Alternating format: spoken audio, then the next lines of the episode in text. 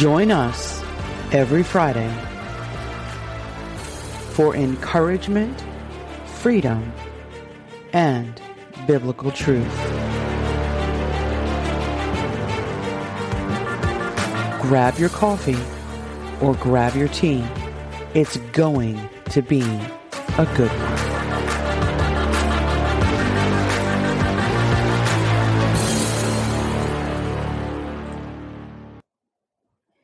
All right. Hello, everyone.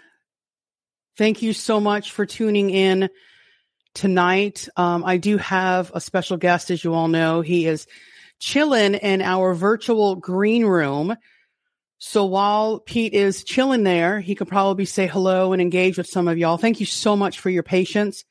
Um, there may be some, uh, you know, form of little slight delay. Um, and with sound tonight, but we can work through it. Um, it's always a good thing uh, when we have tech issues because that means the devil doesn't want us to talk about what we're talking about. So I do see a lot of people here this evening. Um, I know Pookie, you came on early. I see Carly, uh, Saved by Grace, and then Caroling. How are you?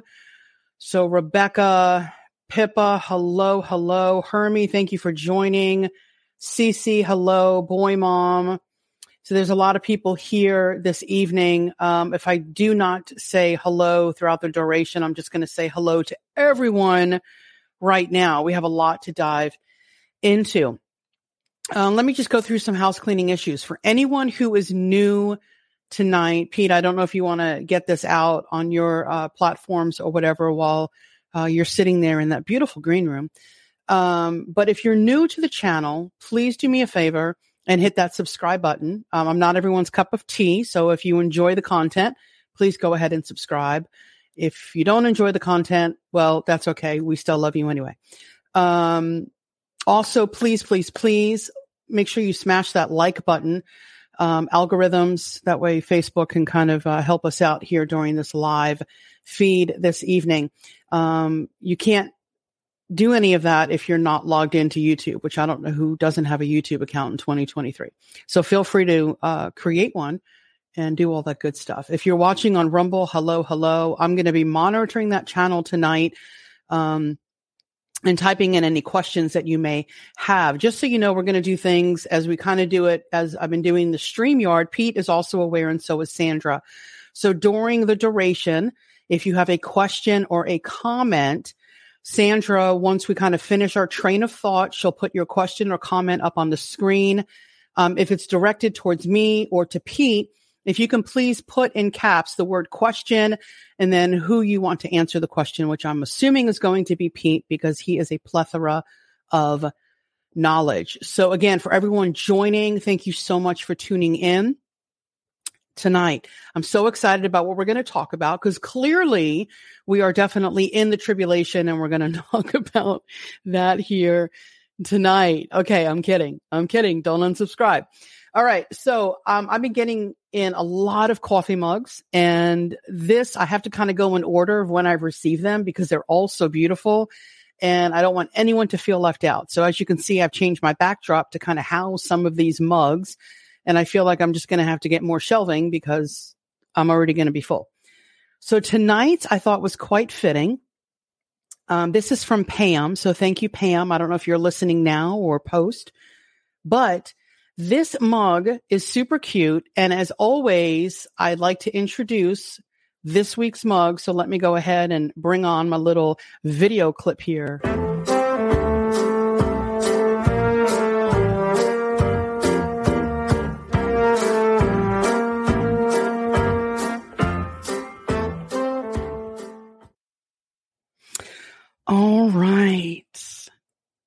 So this mug is so super, super cute.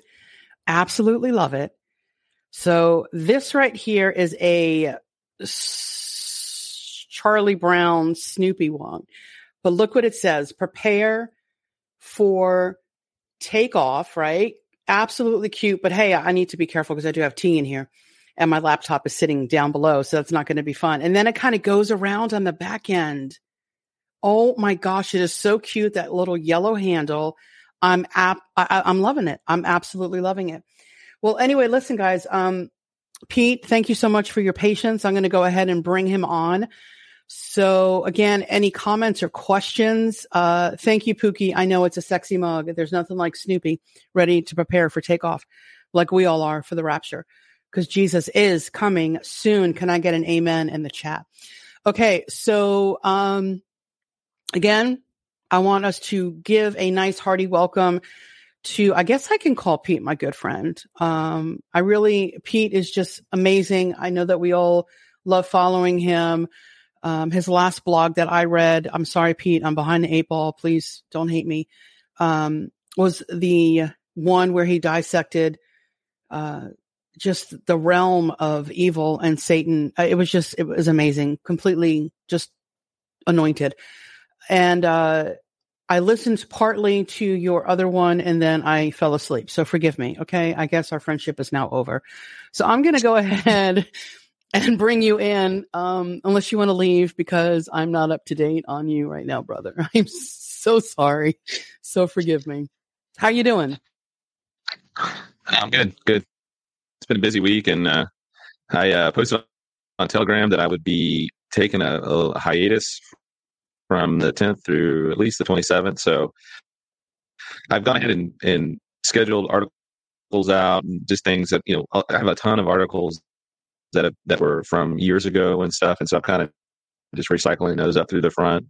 Uh, for those that haven't read them, you know, read it. Um, so there'll be there'll be content on the website. There'll be some videos I'll post on the Sat on Saturdays from different speakers and different things that I that I was encouraged by. So um, you, you know, feel free to stop by and check it out. And then uh, sometime around the end of March, I'll be back. Um, you know, on the on the schedule. So, what are we going to do, Pete? I mean, you have to understand we've we've grown to like love you here, and now you're just going to like leave us high and dry. Um, kind of, you know, but yeah. I, it, it's just unacceptable. You know, you can't have a life. I understand that. So it just has to stop and you have to just keep giving us content, our, our daily doses of crack? No, can't you really use that? Never mind. Forget it. Forget that idea. Mm-mm, not a good one. Kind of like when I said yeah. the suck before. A lot of people are like, "What? Can't do that either." Um, so I'm really happy to have you back on. So it's gonna be back on. I think this is my fourth time or third time. It's your third Fourth? time. I'm keeping track. It's right over here. No, I think right. Isn't it your third? I think it's your third. Sure, we'll just call it your third. I don't know if it was a fourth, and clearly I don't remember. So, mm, right? The yeah. disappearing, then you were live, and then this. Sure. Yeah, because the first time you came on was October of last year. It was just a recorded. We just recorded that one, right? Correct. And then, no, yeah, October yeah. was the first live. So you came on before that to go over your book that I actually have back here. Yeah. Right? Sometime, maybe in August, I think, or something like that. Yeah. And then the live was October. Really? So it's been since October that you've been on? Shame on you. I can't believe it. I just busy. feel like I'm on the back burner. I'm always on the back burner. Mm. You know, it's crazy though, because like for you know, I've been writing for what since 2011, and I, I did like one interview. I did two interviews. I did one in 2013 that I, I would you'd be hard pressed to find that thing now. It was just a, a radio interview, and then I did one in 2019. So I did two in like 11 years, and then just this past year and a half, I've done like 46. Wow. it's a lot. Well, I remember the first time we talked, didn't you? Um, you were saying something too, right? Like, because I do believe the nearness is at hand of the soon return of Christ. And I think we're seeing that at, um, but it was something with Jan Markell. Um, I mean, maybe it's this August, but I feel like that's when you were feeling that nudge in your spirit. Remember? Do you remember that? Mm. No? Yeah. Yeah. So I mean, it's only it hasn't even been a year if you think about it, right? Or maybe I'm not. Am I wrong on that date? Yeah, yeah August. So about a year and a half. So yeah. Well, listen, I'm August second. The Dolphins, you know, they won their only Super Bowl the year I was born. So I'm hoping maybe this year would be the year, you know, that maybe n- no. Are you shaking your head no at my dolphins or no at the rapture? No, I'm saying if the Dolphins ever go back and win a Super Bowl, that would be something. Yeah, you're right. It'd probably be something that would be apocalyptic in there. So magical. I know. So 72. I don't know. I did something when I was born, so they haven't done much after that. But anyway, um, so yeah, I'm I'm happy that you're here, and um, it's always a blessing to have you on the show. So tonight we're going to talk about because clearly we're in the tribulation. I mean, we have to be in the tribulation because we're seeing so much. We're going to do Bible because I love Bible. I can't live my life without the Bible. And so we're going to read, I'm going to put the Bible up on the screen. We're going to read from the New King James Version. I'm going to read what Pete reads off of. So I had to do the Bible app. Um, but we know that the news, if everyone just looks at the news, it seems like every 30 seconds it's updating.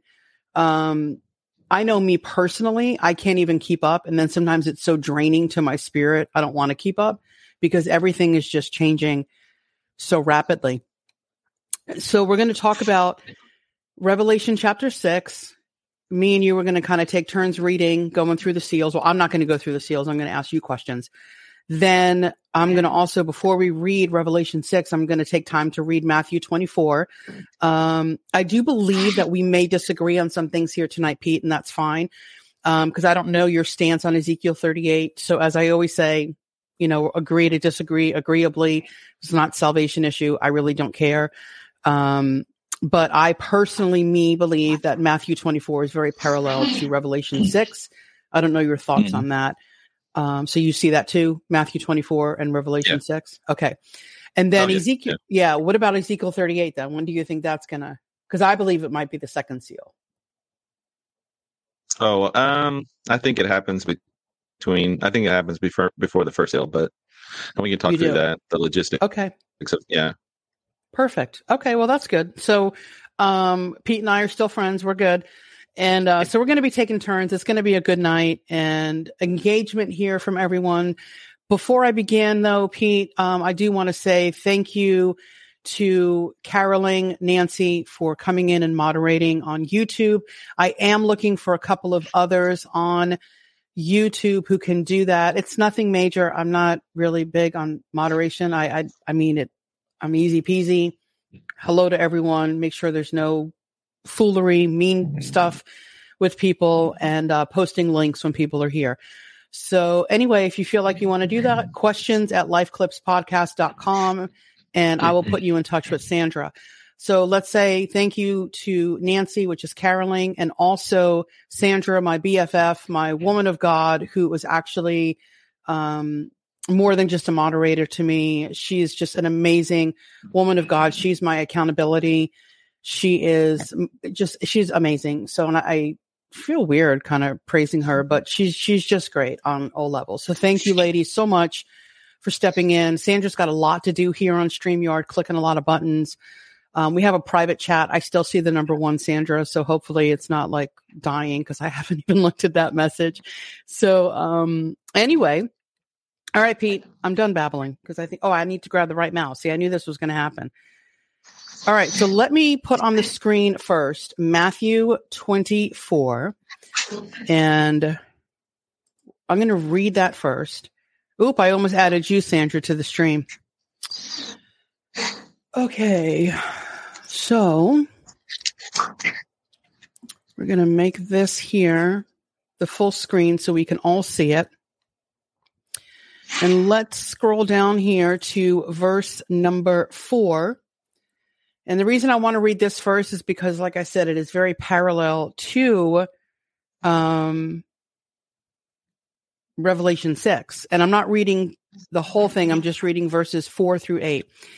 And Jesus answered and said to them, First thing, take heed that no one deceives you.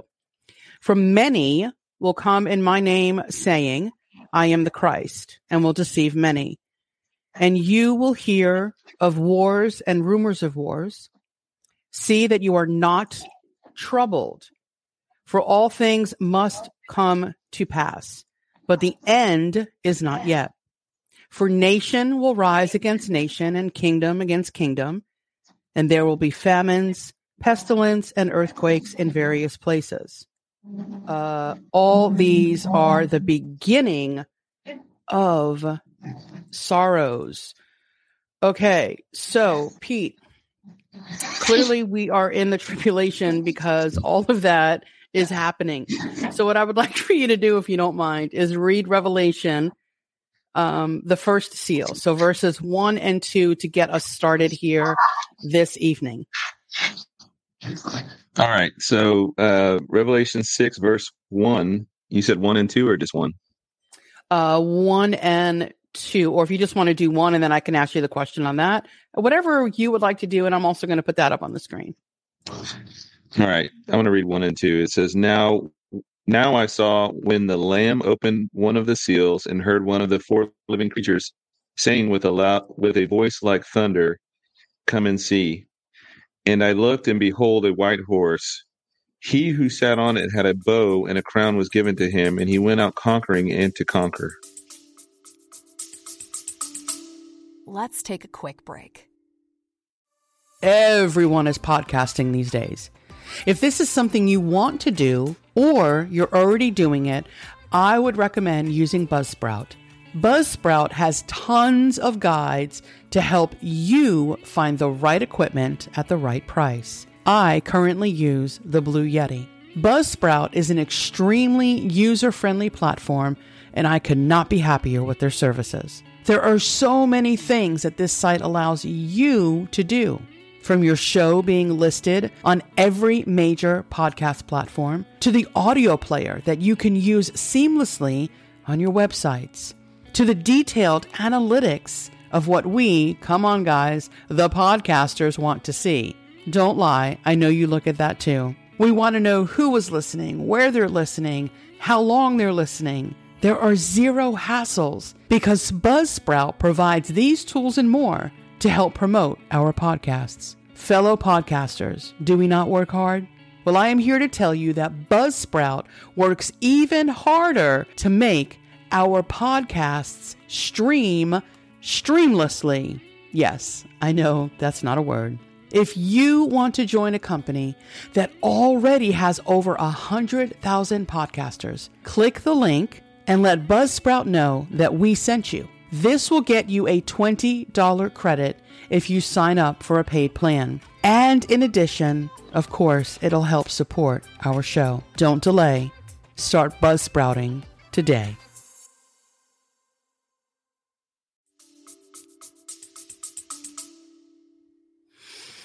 Okay.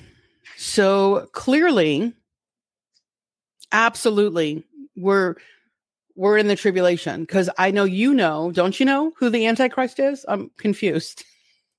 Because wouldn't that not be like sign number one? Yeah, isn't it? It was Trump, right? Isn't that what everybody was? Mm, I thought it was Barack. I thought Barack was the Antichrist. Oh yeah, yeah, yeah, yeah. yeah. Barack. Yeah. I don't think it's Biden no. though, so it could be Barack.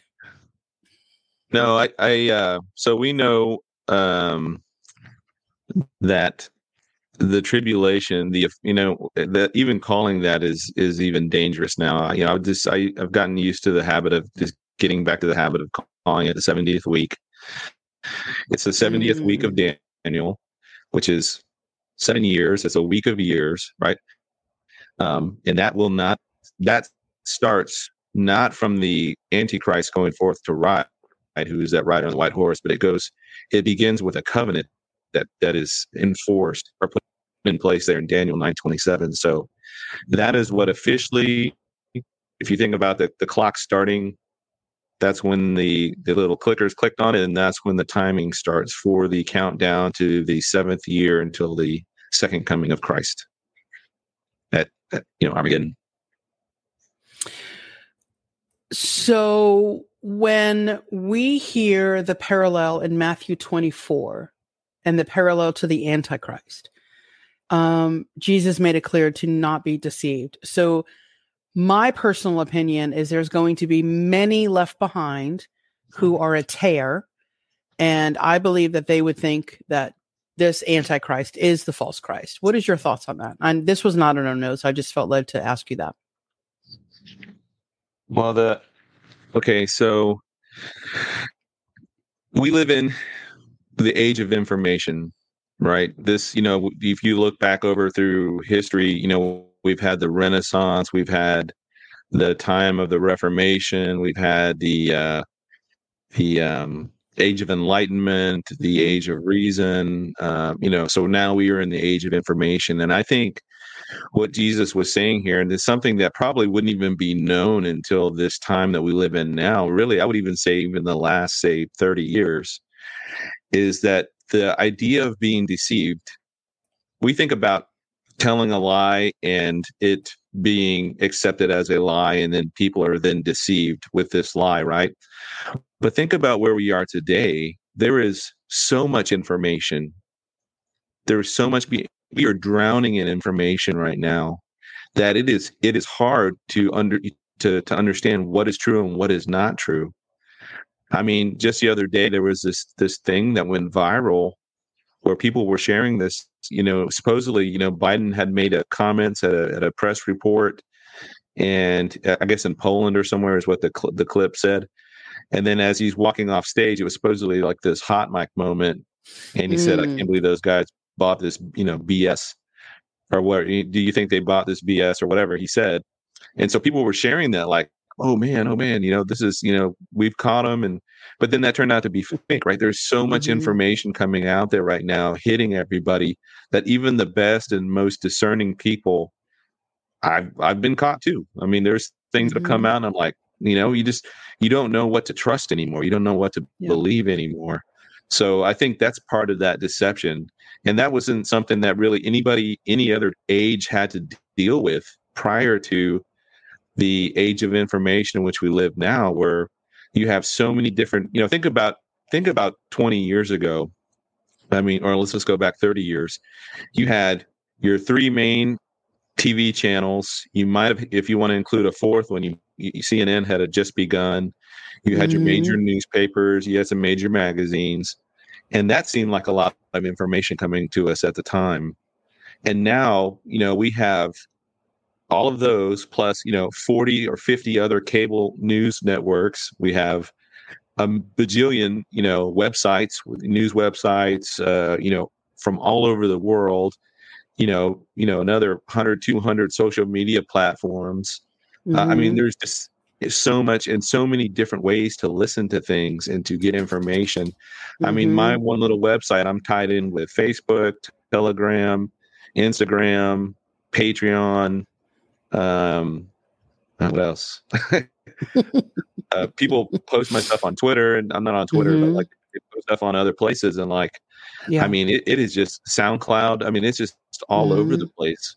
So, Absolutely. and I'm just I'm just one person doing, you know, talking, and so my voice is going out on all these different directions. So, mm-hmm. add that to the fact that the technology now they have deep fake technology. They can make mm-hmm. videos of somebody that makes them look like it's that person talking and saying something, um, you know, spoofing. All there's so many different ways to deceive people now, mm-hmm. and uh, you know, on top of that, you have the spiritual warfare going on behind the scenes, empowering certain th- messages and things to go out. So it, it deception is we are in we are in the the very um, tidal wave or tsunami of deception right now. It's just everywhere. And so being a, a being a Christian who reads your Bible and understands your Bible and has a good solid foundation in scripture is absolutely essential these days because it's only going to get worse from here. If um, someone can type in the chat a big ol' amen on that, I would definitely um, agree because we are absolutely um, even using this StreamYard, right? I'm streaming to three different platforms. Um, some of them are delayed, but pr- same principle. I mean, technology is just at an all time high. So Dale says the age of information. I actually, that's why I have my laptop. So I don't have to. What happens is, Pete, is my camera is right in the middle. So I found myself weaving and bobbing, and I'm like, this is not going to work. I've already trying to get an ab workout. I don't need another one during a podcast. So I'm I'm not going to do that. So here, the age of information is so fast.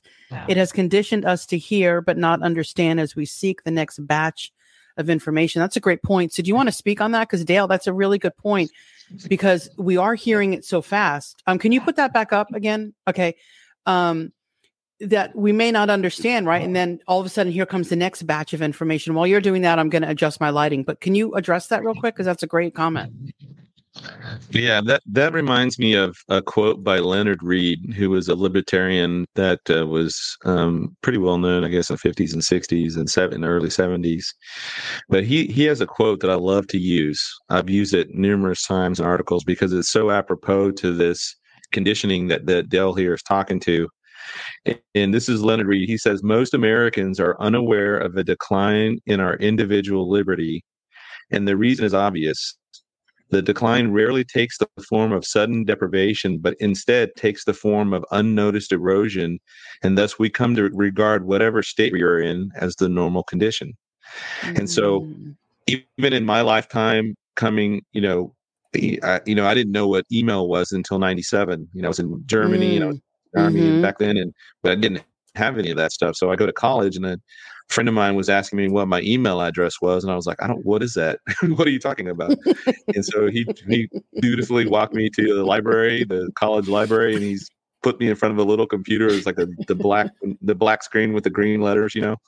Yeah. He's like, dude, this is your email. And so he's like, like a baby, you know, he's teaching me like, you know, so um, from that moment forward, I mean, we went through mm-hmm. MySpace was the big thing back early on. Then it was Facebook, and then I mean, mm-hmm. it's just mm-hmm. blown up into so many different things, right? So that Absolutely. that is where the deception isn't isn't just like this big um, neon flashing lie that's gonna that we're all gonna see from a mile away and be like, oh, I'm gonna avoid that thing. No, it is like a million mm. a million little flashing lights all blinding you, and you don't know which way to go because there's just so many directions and so many things coming at you that um, that's why it's so important to have a, a solid uh, foundation in scripture and just you don't have mm-hmm. to be an mm-hmm. expert in the bible but if you have a good understanding of the outline of how things are going to go i mean you're you're 70% there 80% there so um, by all means you don't have to be have a thd or phd in, in theology to to avoid uh, deception we all have you know mm-hmm. for all believers we all have the holy spirit in, in, in us guidance guide us into truth and giving us that discerning spirit. And I'll tell you an example. Um, years ago, when I had my come to Jesus moment and I was coming back into the fold, um, mm. I, I, you know, I didn't grow up in a church that taught prophecy. I had a youth pastor that taught a little bit of it, you know, a couple of years while I was in youth youth group, but I don't remember any of that. But when I came back, you know, when I was coming back into the faith, you know, I was doing like everybody else does. I'm looking online, I'm trying to research things, and, and I'm hearing things. What I know now was pre wrath, but like at the time, I didn't know what it was. Mm. I, I, didn't even know it was called pre wrath. And so I'm, I'm looking at it, I was like, oh, that makes sense. And I'm kind of reading into it. But then something just did not sit well with me. And there was something about it. And so I finally took that to a, uh, my old youth pastor and said, hey, what do you, what do you know about this? And, you know, he had gone to seminary and stuff. He's like, oh, no, this is, this is what this is. And he was trying to tell me what it was. I was like, you know what? Something just didn't sit right with the whole thing. And I, I don't, I don't know. I couldn't put my finger on it, but, but, you know, thankfully I had people there at the right time or the right place to help steer me in the right direction, or else I would have, you know, mm. wasted years going down other paths that I didn't need to go down. But mm, absolutely. What, what did you say? I'm sorry, I cut you off. Oh, you you asked a question before all of this about the Antichrist or the devil. Um, I did. Yeah, I think it was something to do with um, oh the uh, Revelation one and two, right? The the rider on the white horse. Yeah, and then I was actually going to ask you the next part of that that confused people. Um, that people think because all people have to do is just read. So it says the Lamb opened the seals, but people say the devil is the one who's doing that.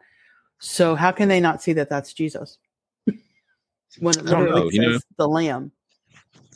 So the th- thing about you know the one thing that I've gotten the most pushback from from like post trib and pre wrath is that they want to they want so desperately to make the seal judgment something that man does or something that Satan does, and mm-hmm. uh, I'm like, if you read Revelation five very clearly, the only being in the entire universe that can that can even take this scroll from the Father and open the seals and look at it is Jesus Christ. And the only reason that he can do that, and the only reason he is the one worthy enough to do that, is because he is both fully God and fully man. Mm-hmm. You know, when he took on the incarnation, and when Mary, when when uh, the Holy Spirit uh, overshadowed Mary, and, and he willingly submitted himself, you know, out of um, um, according to the the Father's plan of him coming down to be a man to redeem mankind, he's permanently infused that that human nature into him forever. Mm. You know, when we see him in Revelation 5, he's still got the scars. Yeah. You know, it says he still looks like a, a lamb um, that was slaughtered.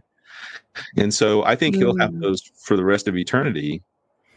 He'll because those are going to be his battle scars that he'll show that I redeemed these people. Mm. Look, this this is how I did it, you know. And I mm. think that uh, not that I think I know that that's that's how he chooses to present himself in, in, that form and fashion. He's going to keep that incarnation um, mm. with him mm. for for the rest of eternity. Now, he is he is worthy because he is our kinsman redeemer. Mm-hmm. So when you mm-hmm. go back and you read Leviticus, I think it's 24, and you you see the the outline for what the responsibility of the kinsman redeemer is and what that means about being able to retrieve a relative that's in bondage, um, whether it's an uncle, a brother, or some other um, relative. And then we see that story play out in the book of Ruth with Boaz, with between Ruth and Boaz. And then you go from there to Revelation five. I mean, it just it's it's perfect. It, mm. it just mm. makes so much sense, and that's why Christ is the only one that's worthy. No angel yeah. did that. The Father didn't do that. The Holy Spirit didn't do that. Um, humans couldn't do that. This mm-hmm. was something that the Father and the, the Trinity, the, the triune God, had determined before they even created the universe, and this was going to be the way going forward. And the Son mm-hmm. you know, agreed, and this was part of their divine plan of redemption for mankind. And then we see that play out this scarlet thread all the way from uh, Adam and Eve all the way through to here to this to the second coming. So mm-hmm. he is the only one that's worthy. And so when people tell me that the, that that the wrath of man and the wrath of Satan is what the seal judgments are, I take offense to that because very very clearly and very easily you can go to revelation 5 and see who's who who is the one that's the only one that's able to take the take the scroll and open the seals and those seals by the way kick off everything else i mean Absolutely. so we don't we don't see somebody else opening another scroll to to open something else to unleash the trumpets the trumpet judgments and then later another scroll for the bowl judgments it's just the one scroll when he opens mm-hmm. these things it, puts a chain reaction into, into play. And at the seventh seal, it opens the first trumpet, and at the seventh trumpet, it opens the first bowl. And at the end of that, we see Christ physically, personally returning in the skies with the armies of heaven uh, to reclaim his rightful reign as king of all of everything, you know, the yeah. universe. Yeah. So, so, go back to what you just said. So you said that the scroll, the entire scroll, is the seals, trumpets, and bowls. Well, the the scroll opens. The scroll is it's it's got the seals on the outside, right? So he's opening yeah. these seal judgments, and as he's opening them, it, these judgments are being unleashed on the earth. So as he opens mm-hmm. the first seal, like we see there, the Antichrist then begins to ride forth, or his time is allowed to begin, and he goes forth and rises to power and does what he's going to do, and then he opens the second seal, and as these seals are being opened, these things are playing out on the earth, but the seventh seal, when that's opened, then that triggers the trumpet judgments. But I, I, there's no way. I mean, we, this is all speculation at this point, but mm-hmm. it's very possible that that's the the trumpet judgments and the bowl judgments are inside of the scroll too, as well as the thunders, the seven thunders. Yeah. So, yeah, um, it doesn't it doesn't say it's not there, and it doesn't say that it is there. So that's mm. it makes sense to me that all the judgments are on the scroll because everything's mm-hmm. been handed over to the Son. Mm, that's a great point. So you don't know what the seven thunders are? I mean, some guy wrote a book about those. So clearly, we need to I need to get him on the podcast because he's the only one who has the um, enlightenment Not even John. John Yeah. didn't even have it, but this particular guy knows the seven thunders. It's I didn't even amazing. somebody. I didn't even know somebody wrote a book on the Seven Thunders. Sure did.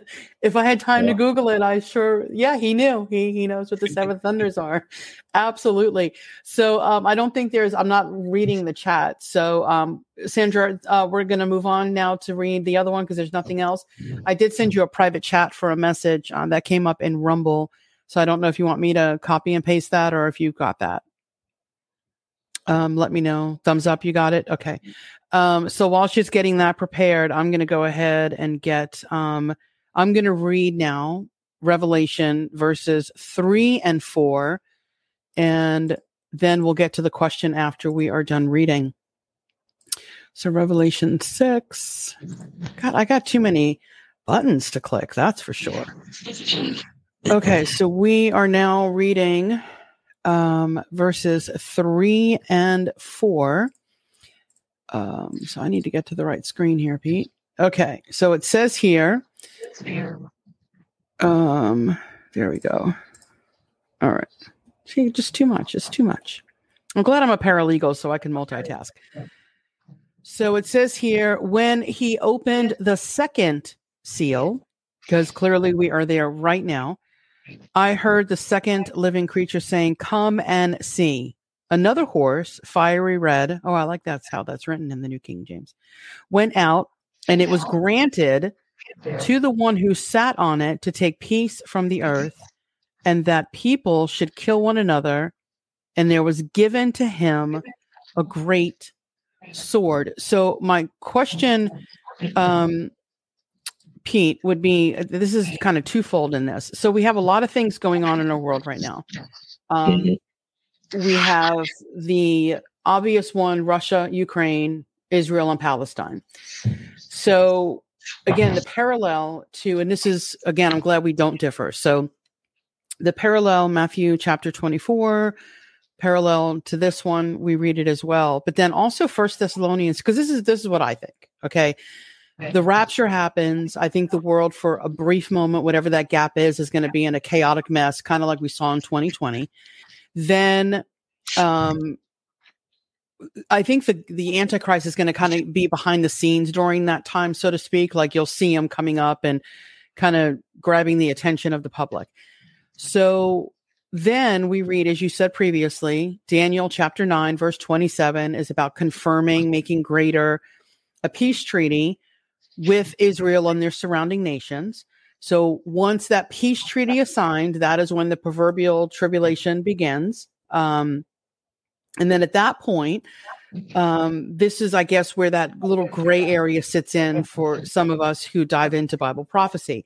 So First Thessalonians chapter 5, verse 3 says, For when they shall say peace and safety, then sudden destruction cometh upon them. Clearly, I'm reading the King Jameth there, as travail upon a woman with child. And I found that part very interesting. And I never really dawned on me before because that's also to me a parallel of Matthew 24 about the birth pangs. So, and it says, and they shall not escape. So, the reason I brought that in is because I feel some form of peace has to be set for it to be taken in seal two.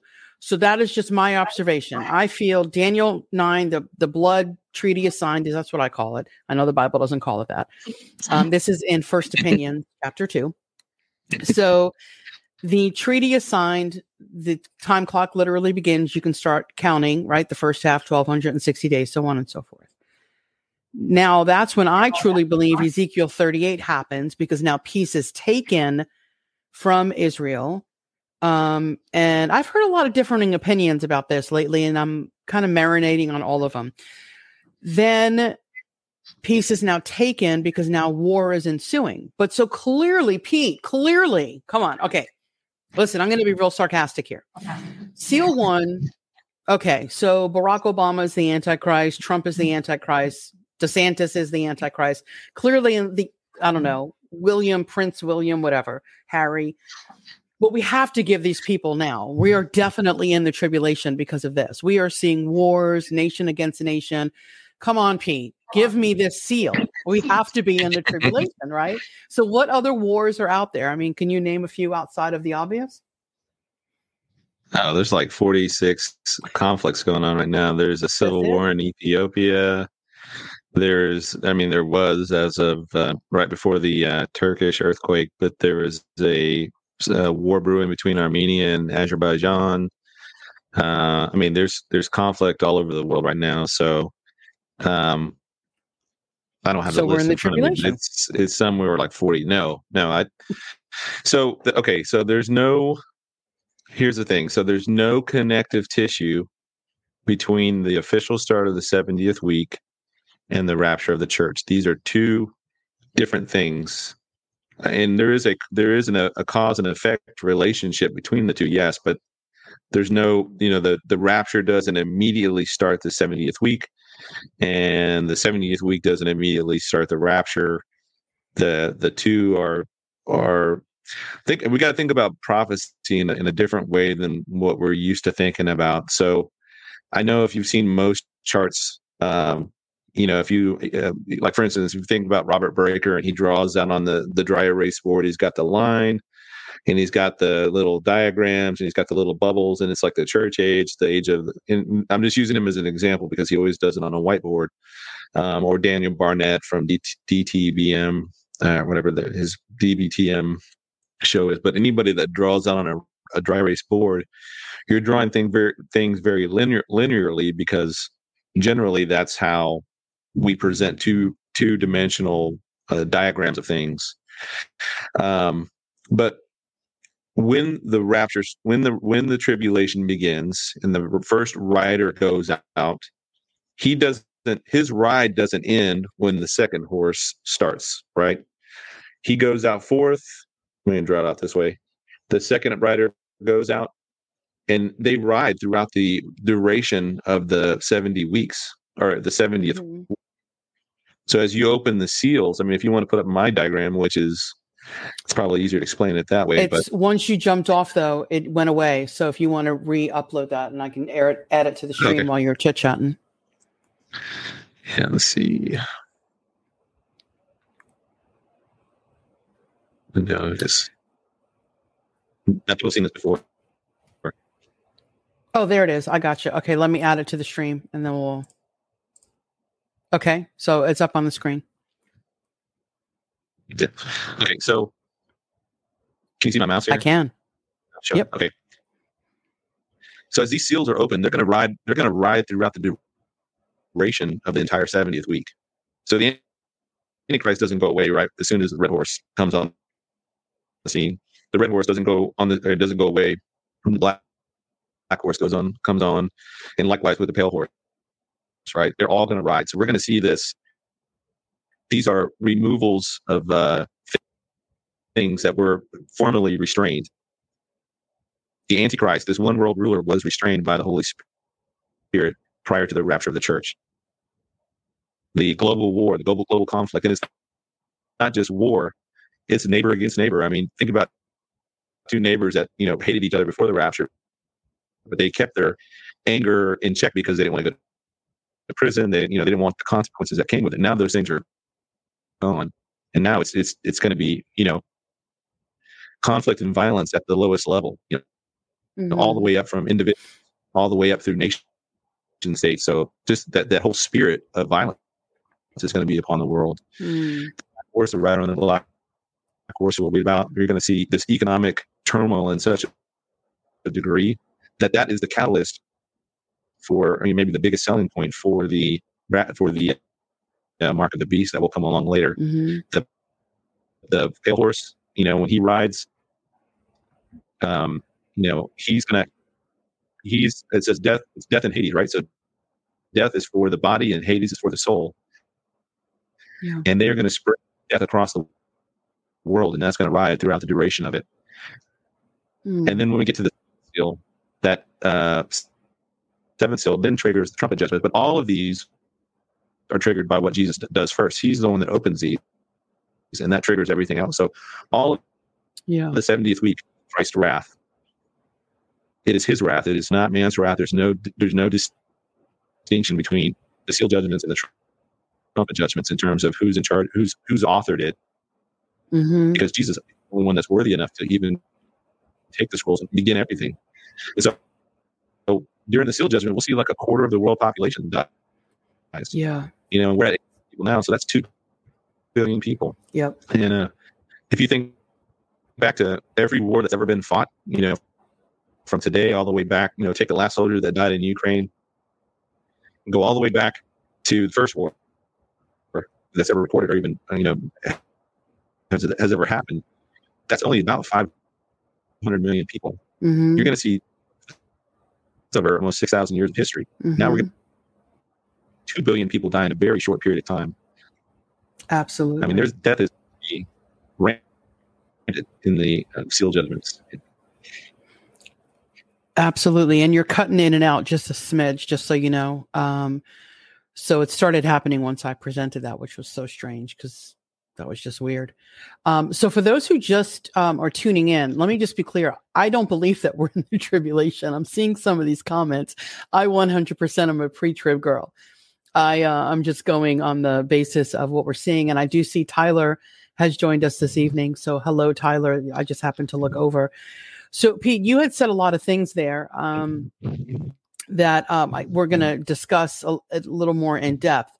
So, but again, if we're seeing the world that we're living in today, what would your advice to be to someone when they're like, "Well, we have to be in the tribulation because of the conflicts that we're seeing today"? I mean, I know Dr. Andy came on, I don't know, um, several several months ago, and I played the the version of I don't believe in the the rapture, right? Um, I played the skeptic, and I asked him those tough questions. So a part of me, not that we're doing that today, but there's so many people that I hear, even believers who firmly believe, and then I asked them, well, where's seal number one though? Like, okay, fine, I'll give you two, which I won't, but I'm just saying. So how do you tell someone? we are so not in the tribulation but yet we're seeing so much of this happening how do you what how do you tell them that how do you convince them otherwise if you I take them to Second Thessalonians, Second Thessalonians chapter two, and Paul is writing Second Thessalonians because there's been some communication, supposedly in his name, a letter written in his name, telling that that Thessal- Thessalonican church that um, that they were in the tribulation because they were suffering persecution under under one of the Caesars. I'm assuming it was Nero or or whoever was right before Nero. And he's writing, no, no, no, you're not in the tribulation yet. Here's the outline. Here's how things are going to go. Um, and he makes a very clear delineation in verses seven and eight. Let me let me read that real quick sure because I think that people people that don't that aren't pre-trib they love to go to Second Thessalonians, but they don't like to go to verses seven and eight for, Mm. because it kind of debunks their whole tears the whole argument apart, right? let's debunk them all pete let's debunk them all because like i said i don't want anyone to think that i am a, people, i'm not a but people don't pre-wrather even- that's people don't even care. I mean, like the, there was a guy on on my when I did the video the other night, and he was trying to tell me that the Book of Revelation was written before 70 AD, and I was like, well, that's impossible. Mm. For one, um, you have all of these church fathers. I listed them out when they lived. I said all of these guys supported a late date for the Book of Revelation.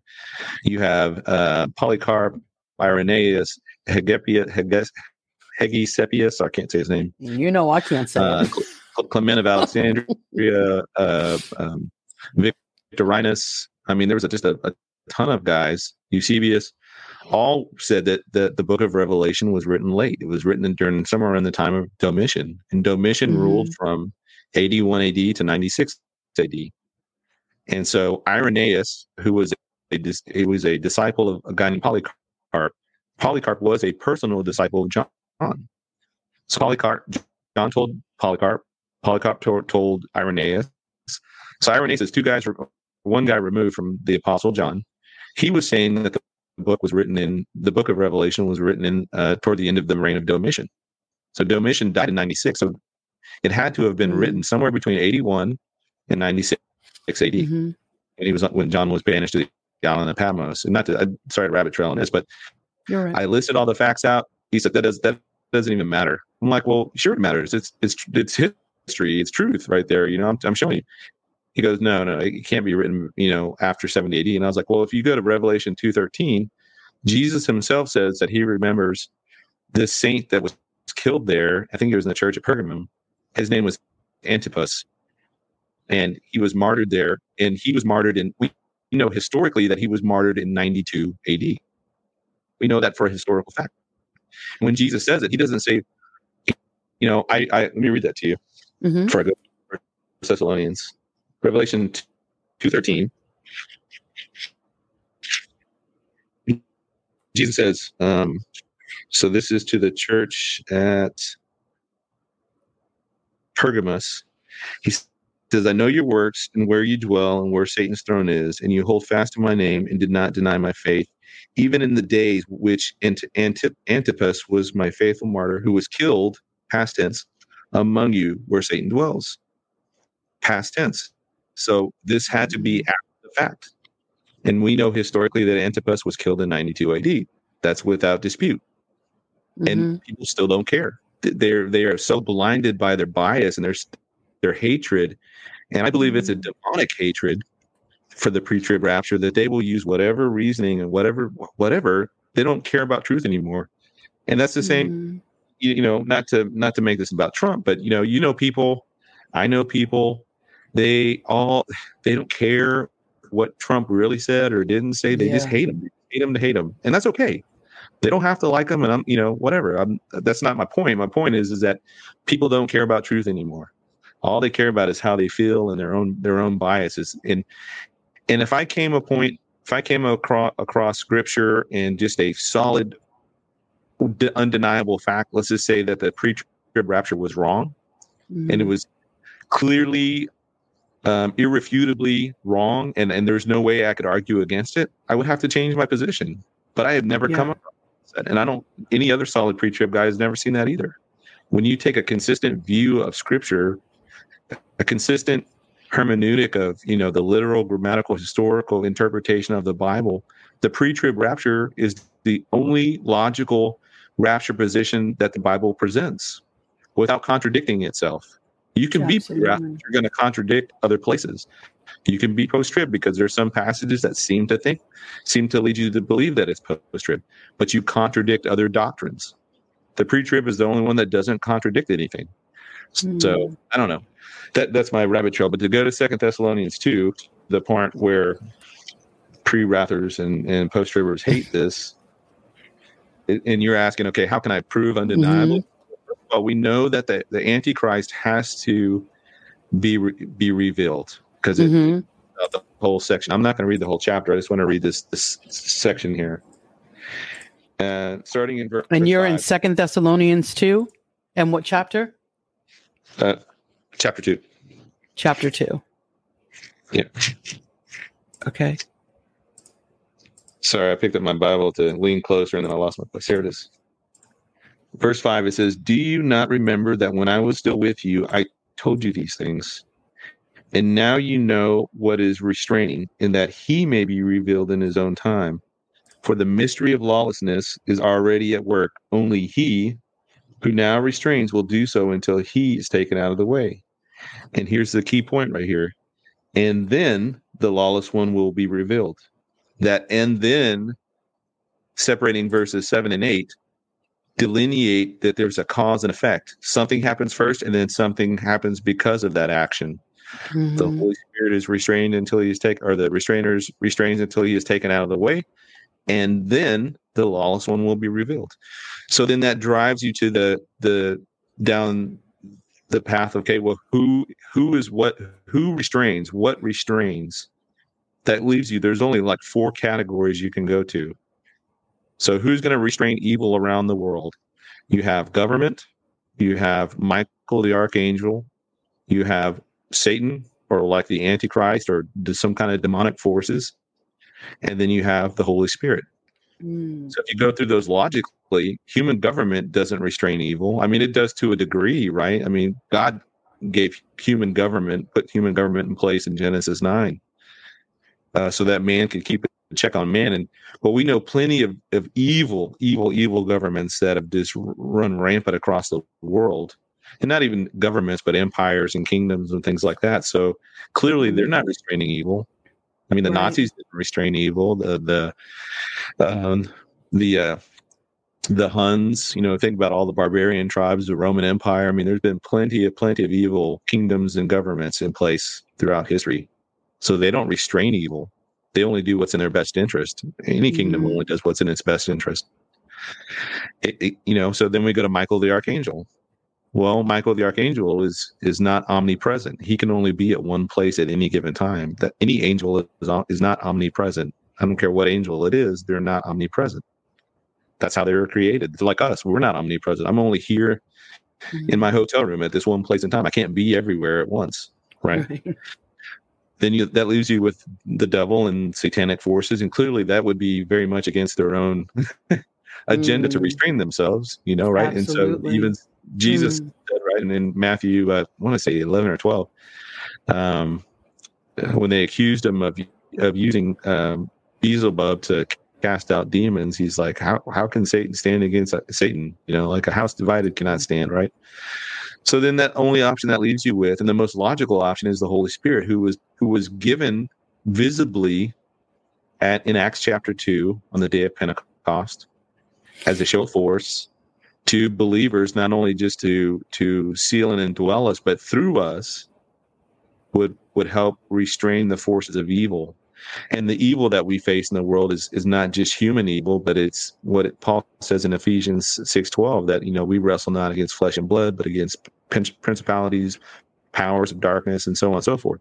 So that's the real evil in the world, and tho- that evil uses humans to carry out their evil machinations. So Mm. the Holy, the Holy Spirit too. It, when it says He's taken out of the way, I believe that's the the ministry of restraint. Not that the Holy Spirit is taken out of the way because He's again He's Absolutely. omnipresent. He's everywhere. Right.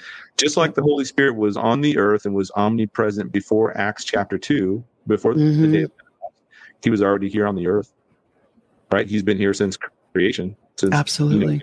2, that um, this this particular ministry that he's given that Jesus lays out in the upper room discourse in John 14 through 17 he was called the comforter there but now he's also the restrainer we know that according to what Jesus describes there in John 16 in John 14 and 15 that this the Holy Spirit is going to be doing multiple things at the same time hmm judging the world in sin, guiding the believers into all truth, you know, sealing the believers until the day of redemption. So there's multiple roles that the Holy Spirit's doing this. And Jesus said it's it's beneficial that I go so that the Holy Spirit can come.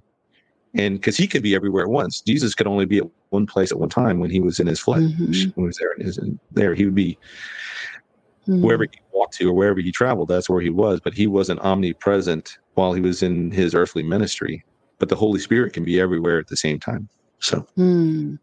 Absolutely. So we had a lot of questions and comments rolling through. So Sandra's going to put some of this up um, on the screen. So this one says, uh, and I have to read for the podcast purposes. John three sixteen. For God so loved the world that He gave His only begotten Son, that whosoever believeth in Him and go through the rapture will have eternal life. Oh wait, that's not what it says.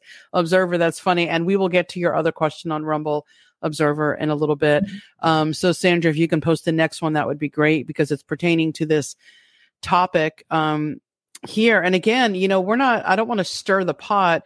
I do believe that there are some brethren who definitely believe in a mid trib, but I just, you know, the pre wrath and the post, I, especially post, I can't give anyone a post. Like, I'm like, what Bible are you studying? And first of all, who's going to repopulate the millennial kingdom?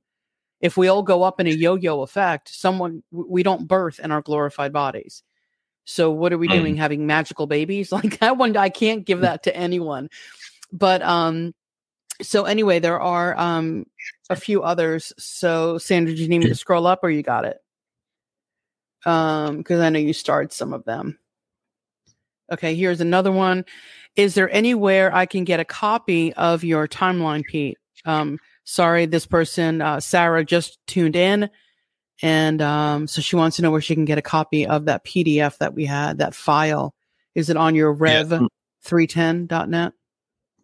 Yeah, it's on rev310.net. If you go, if you're on a laptop and you're looking at it, um, just go to the top. There's a bunch of tabs there, and one one will say charts, and then there's all, all the charts I've made on different things are there. So I don't know. I've not found a way yet to where you can click on it and it and it goes full size. I think you might have to just kind of save the image of the PDF and then you could blow it up to whatever size. And, and I'm gonna get around to like um supercharging because I have a lot of art on there too that when you click on it, it stays small. So I haven't figured out yet how to how to get that to get to like a normal size. So uh, how do you there. have time for anything?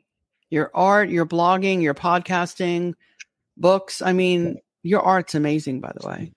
It really is. Uh, I mean, it's it's. I mean, it's AI art. So I was doing this before Chat GPT came out. So, and I don't use Chat GPT or DALL-E mm. or, or any of those, but um, it's just a it's a simple program. Um, you're typing in. Here's, here's the gist of why I even went this direction.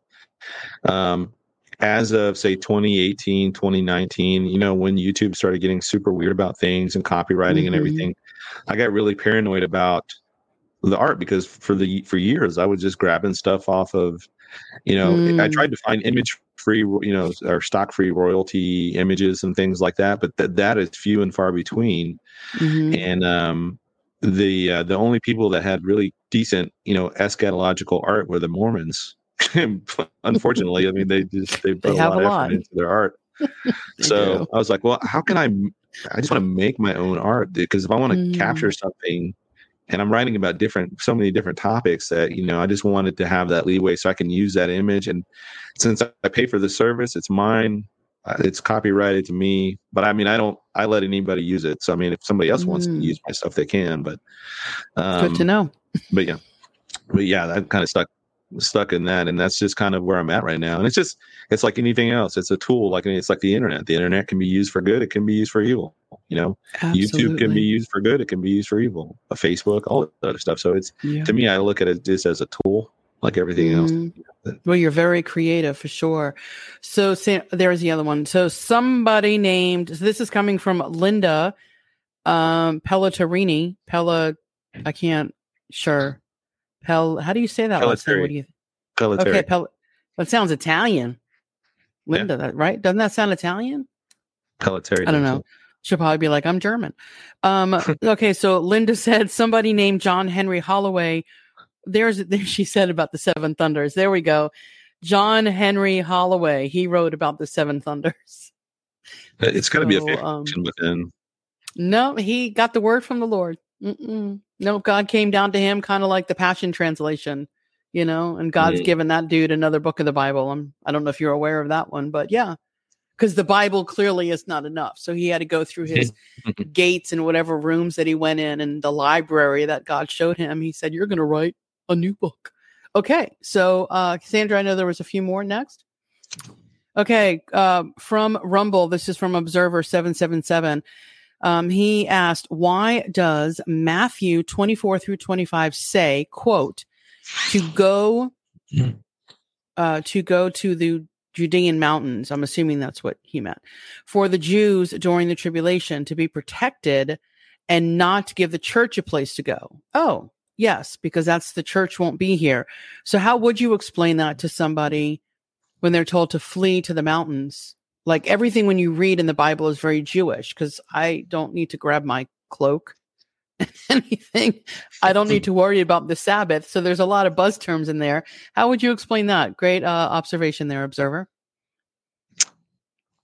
I mean, uh, there's a note saying um, it says that the whole Bible was written for us, but it's not all written to us, and so that's that's one of the great uh, things that helped me um, as I was coming up through the faith was becoming a dispensationalist. I wasn't a dispensationalist at the beginning. I I mm. I took that route because that made the most sense to me. And when you look at the Bible through that lens, um, and somebody, if you're, let's say you're talking to an atheist and they're saying, well, well, do you still believe that you should stone your children because they disobey you, like stone them to death? I'm like, no, well, that doesn't apply to to who we are today not because of the age we live in or not because of this the 21st century but because we're different that was written for different people for a different time for a different purpose they were under the age of the law and they had made this covenant with with god at Mount Sinai in Exodus 19. And so God gives us some crazy, you know, he gives them the 10 commandments, but it ends up being 613 laws that they have to follow. Mm-hmm. And then when you add in all the laws that they build around those to protect those laws, it it's it became so in, uh, cumbersome that there's no way that anybody can keep the law. And that's why the, it was designed that way to show them that nobody could keep it. And the only one that could keep that was Jesus. And he fulfilled the law perfectly. He became the perfect sacrifice, the only person in human history that could do it and and be completely sinless in it. Mm-hmm. Um, and that's that's that's the intent of the law. So you know, pretty easy to explain that to um, you know somebody that wants to really misconstrue something out of the Bible, which they they're prone to do. You don't say. I would have never guessed the day and age that we're living in. I thought everyone was getting it right. No? Okay. No. I guess I shall carry on then with my podcast. Okay, good good to know. Um okay, I know there was another one, so we'll wait for Sandra to put that one up. I saw one with the Antichrist um, on there. I'm looking at Rumble to see if anything else came through. Okay, so this is a question from or statement from Samantha. I believe Antichrist is here. He may not know who he is yet. Satan is getting him ready. Just my thought. We are too close for him to not be here. Your thoughts? I think the Antichrist is present as well. I believe oh, yeah. the devil has an Antichrist for every generation. So you think so?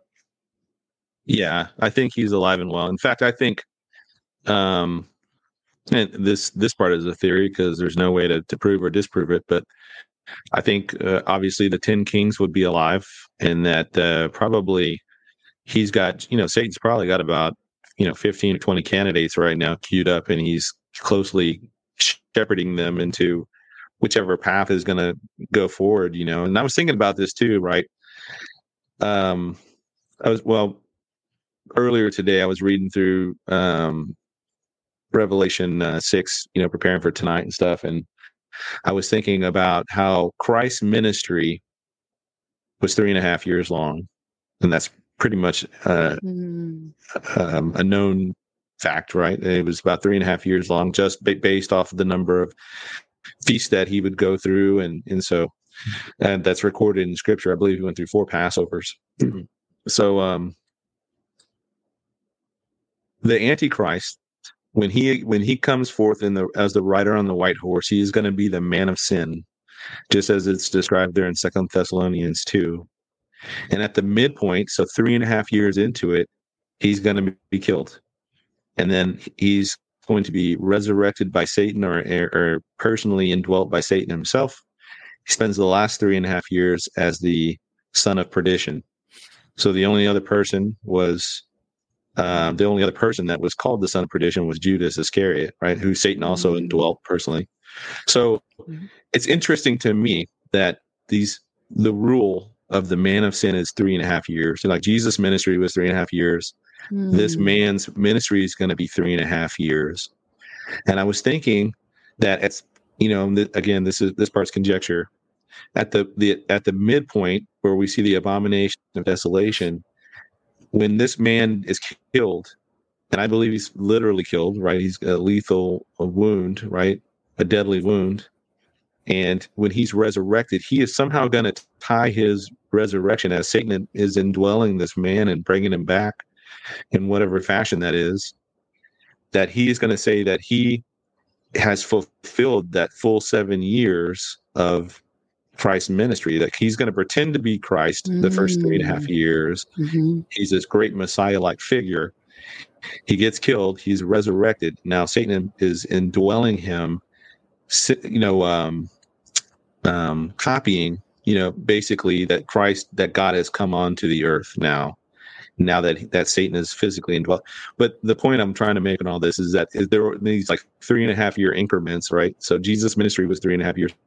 Obviously, this theory wouldn't wouldn't be worth anything if Jesus' ministry was four years or six years or, or you know mm-hmm. seven years or two years.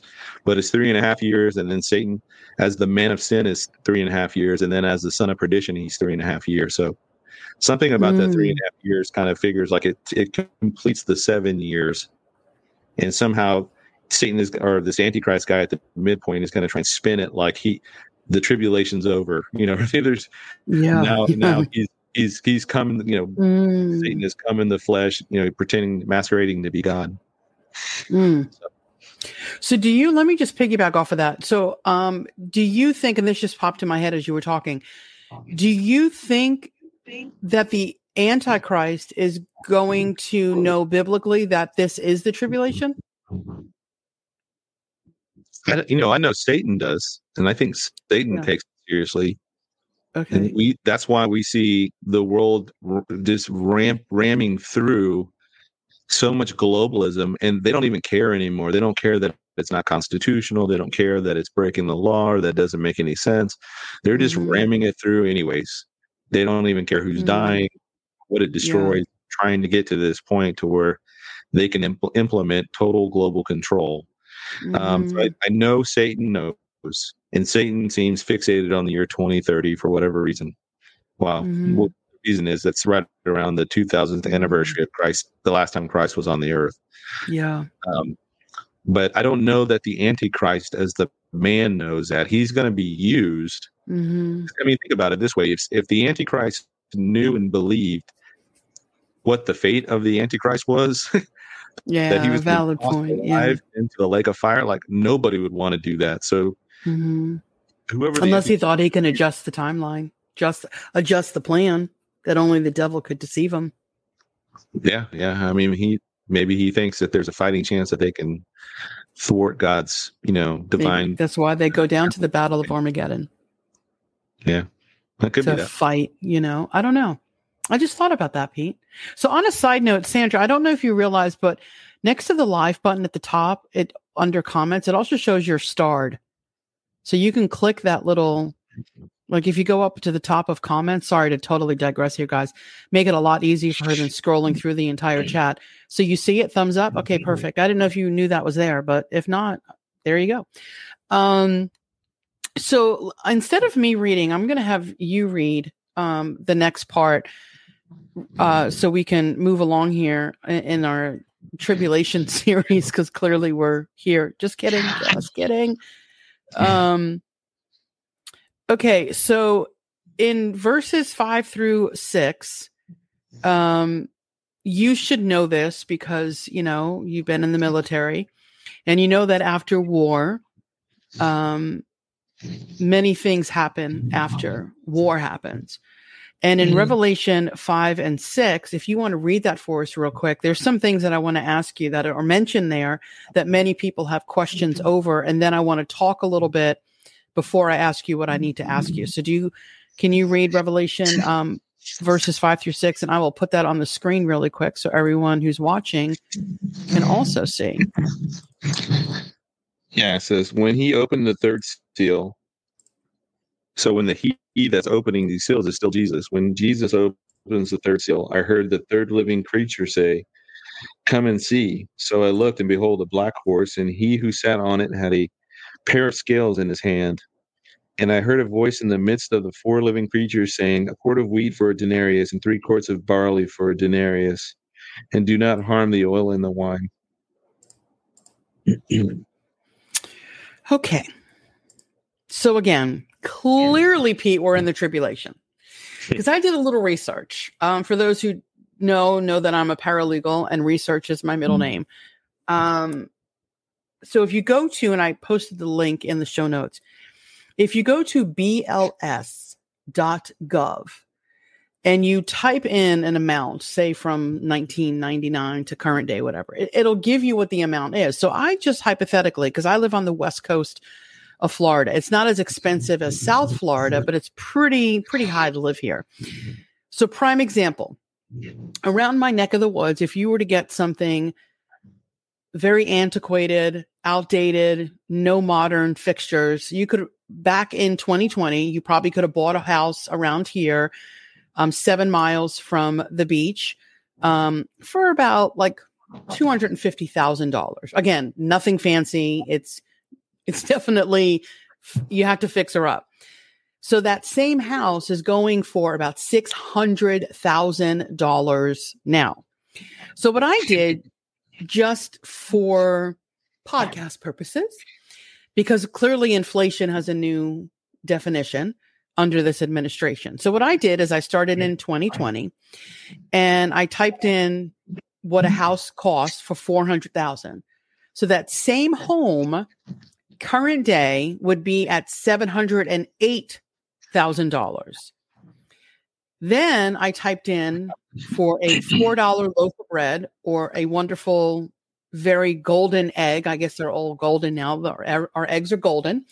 Um, is now seven dollars and nine cents. So again, go on the website, do this all yourself. So after war comes famine. You had mentioned three things. What you just read. You mentioned about scales in a hand, a quart of wheat and barley, and the oil and the wine second seal, people are like, we're there, we can see it. I'd even give people this seal that we can see it, right?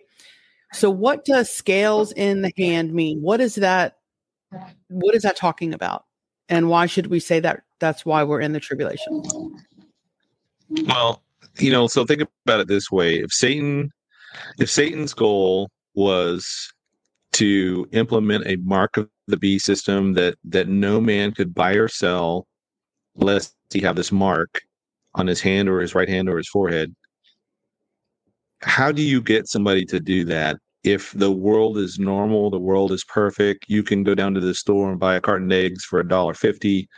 Uh, gas is you know under two dollars. Your your mm-hmm. mortgage is manageable.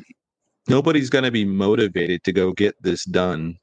So he is creating the conditions in the world.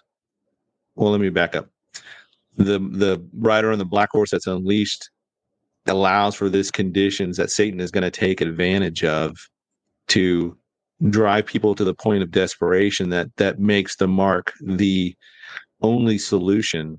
So when the when you have this political leader going forth to conquer and con- to to go out and conquer, and he does right, conquering, followed by the war, the rider on the red horse, which unleashes war across the world. There's going to when this guy goes forth to ride and to conquer not all these countries are going to be on board with this. We see this great divide this great uh, schism in the world today where we've got russia china and then all of those countries that are in their satellite in their orbits siding with them and then you have like the western coalition of western europe uh, australia north america you know south korea and other places that are in this other orbit so we have these, we already have this divide in the world today. So let's say that, well, we know that for that this Antichrist is coming to come out of the the old Roman Empire from somewhere, right? According to Daniel nine twenty six. Um, the this rise to meteoric rise to power is going to be something that's going to trigger a reaction from this other side of the world who do not want to be under their thumb. They don't want to be under this new world order, this new beast kingdom or whatever they're going to call it there. Mm-hmm. and they're going to fight. And in the fighting and in that conflict in the war is going to come devastation economic devastation. Cities are going to be laid to waste. Whole economic systems are going to be destroyed um, you know the whole you know the, this world operates right now uh, on a very finely tuned system. And if one little thing goes out of whack you know the whole thing gets skewed and everything starts happening and then it's like a chain reaction. Well this is that black ride on the black horse is this result of this chain reaction.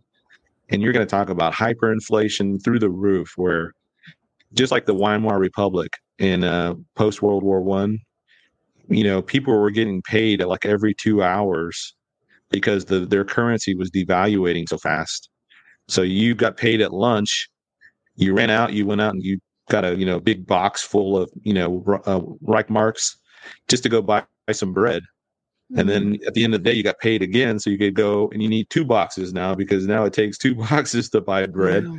I mean, people with wheelbarrows. Mm-hmm. I mean, the the currency that this current system that we're under, this fiat system that we're under, is is going to just be completely destroyed, and any remnants of it. And the only option is going to be is this new mark mark system, this new mark of the beast. And so, um, yeah, you know, I think what we're getting now is a glimpse of what's coming. But here's the thing, too, that I, I here, here's absolute proof that there is a restraint or restraining. If you go back a year or two ago, and we had all the massive uh, shipping problems out of China because China was Mm. locked in port cities where they couldn't ship anything out, and so many goods were coming out of China. So now things were being impacted in the United States where you couldn't get a particular chip for a car. So now the car uh, makers couldn't uh, roll these new vehicles off the line or Peterbilt trucks or yeah, you know, computers, laptops. I mean, so many things were dependent on this one little thing because China was locked down. And when they finally, and then not only were they locked down, but ships that were going into China had to stay off off the coast. And now they were there's thousands of ships off the coast that couldn't go in, and they were out there for months and months and months, right? And so there's this the system that we're in now is very finely tuned, and if one little thing happens, it just kind of throws everything uh, into chaos. And so that's what Mhm. this, this wars, these global wars, are going to cause. They're going to cause this economic collapse of the of the old system that we're under now, and we're starting to see this burgeoning of the system, right? Well, the whole, you know, I don't know how many videos you've seen on YouTube or how many videos you've seen on Rumble of articles you read where, man, by this December, uh, the economy is going to be collapsed. We're going to, you know, you're you're eating last year's food today. Yeah. Uh, you know, there's not going to be no more diesel. How many things that people list out that said we're going to be out of them, and yet we're still here and things are still moving along? And I'm Mhm. like, I was talking to Tyler or somebody. I was like, man, I can't believe that this other shoe hasn't dropped yet. It feels like it should have dropped last year, yeah. but it hasn't. You know, we're still things Mhm. are.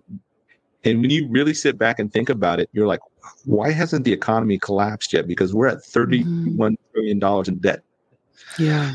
Thirty. Mm. well, you, you can't even picture how much money that is if you were to put it all on pallets. I mean, it would stack Mhm. to the moon back. Mm. Um, and, and so we haven't collapsed yet, and we kind of we're the the the uh, the the the giant bolt that's pulling this whole system, this global economic uh, economic system together. So something is keeping things in place supernaturally. Absolutely. Not we're not seeing the full effects of what should have, should have happened like you know five or ten years ago. We should have Mhm. collapsed. We should already be in World War.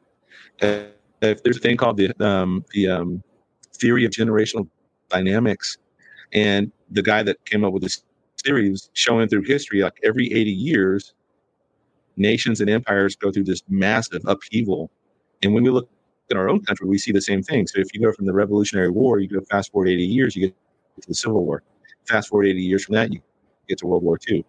Fast forward from that, we're we were in that window. but We're just coming out on the kind of the backside of it. And all the other wars and things that we fought are wars that we chose to fight. We chose to mm-hmm. get into we chose to get into the Korean War. We chose to go to you know start a fight in Vietnam. We chose to go into the Gulf Gulf War. We chose to to do what we did in the War on Terror. Those weren't wars that we were dragged into kicking and screaming like World War II with Pearl Mhm. Harbor and and um or the Civil War was just you know it was it was th- those kind of wars that happen. They're they're just like a train wreck. They can't stop. They can't stop. They're just coming at each other, and there's no way to stop it. Right Yeah. other things, these other wars that we get into, they're they're all things that we could easily avoid, but we chose to get into them for for whatever Mhm. economic reasons. So this shoe should have already dropped. We should have already be. We should right now be in the midst of some really crazy, chaotic times. But we're not. Things are being supernaturally held in place. I believe the Holy Spirit is holding it, and holding it, is going to hold it in place Mm. until the right time. And, and I believe the right crisis, which I believe is the Mhm. rapture of the church, it will collapse the United States. And when it collapses the United States, it will be unmistakable because it's going Mhm. to trigger a global um, uh, chain of events. Now there's this giant sucking hole vacuum where a power that used to be the United States. And this is what a you know this is where you see the opportunity for the white horse to come in. You see the opportunity for the red horse to happen. You see the opportunity for the black horse to happen. This is Mhm. where things happen. And and it's you know in heaven when jesus is un, un you know opening these these seals from the scroll he's doing it in in heaven and and opening these seals Yeah. so heaven is in the eternal realm it's not in time like we're we're in time we are confined to Mhm. time uh, in this reality but in heaven it's a, you know it's the eternal realm yeah. so we don't understand how he opens the seal there how fast does it play out down here We don't. Mm. It's it's all conjecture. Nobody on the planet knows that because the Bible doesn't tell us how fast that happens. We just know that yeah. it, it, does. So, not to get too deep into that. I mean, because we don't think about it too much. no worries. Clearly, you're upsetting someone in the feed, and I don't know who's moderating on YouTube, but um, the, whoever that person is, he's he's very mean and angry, and I don't put that. So I appreciate you coming on this Eon guy, but um, I don't I don't know if anyone knows him, but he's he's just he's kind of way out there, and I don't want a distraction here on the feed. I I don't personally tolerate that during the chat, so I don't know if you guys can mute him or do whatever, but um.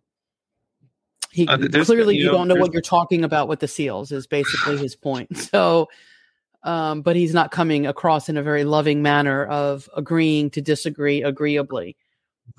So, and I think you know me well enough, Pete. I don't, I don't, you know, like I'm going to speak my mind. I'm thinking, yeah, no, we don't need that. I'm listening to you very intently, and I see this nothing but caps distracting me. So I apologize that I kept looking over there. So if he cannot play nice, then he won't play at all. Uh, yeah. So you know, I don't even I don't even Look tolerate it online. Stir up trouble, Pete. Wherever you go, I, I do. Go ahead. People hate truth. People hate the truth. Amen. And that's just um I like I said on my on my channel I had somebody that I was going through very patiently and explaining and, and taking a lot of time to go through and explain why Revelation was written in 96 AD and not before 70 AD. And they just don't care. They don't, they don't, the facts bounce is like kryptonite to them. They just, you know, it's like sunlight to a vampire. They just like, you know, like they can't take facts. They're so brainwashed in this some some mm-hmm. position. Yeah. And you, you know, they're not going to be dis- distracted by the truth and they're not going to be distracted by the facts. All they care mm-hmm. about is this one little thing that they're focused, hyper focused on. So and I just tell them, I'm like, look, we can disagree. You want to go through the tribulation? That's totally on. You're an adult. You know, if you want to go through it, you know, why wait? they need missionaries in North Korea. You could go there today. You could get a flight to mm. China, to Iran, to any number of countries that Christianity is illegal in, and you can get started on your persecution now. You don't have to wait till the tribulation. You can go now and do it. And at that point, they to get pretty angry at me. so yeah. Like, well, um, this this guy doesn't like you or person. I don't know what they are. They were just yelling. Caps to me are just yelling unless you want to ask a question. But if you're all capping, I don't, I don't. Why are you yelling? We're just sitting here having a dialogue. We're talking about scales and mm. hands, and this guy's yelling. I just felt very like, okay, I'm trying to listen, and I just see yelling. So, well, yeah, what, what makes me uh, it's curious to me is like I don't go into post if this is a post trib show. I don't go into post trib shows because I don't find any value in going into that.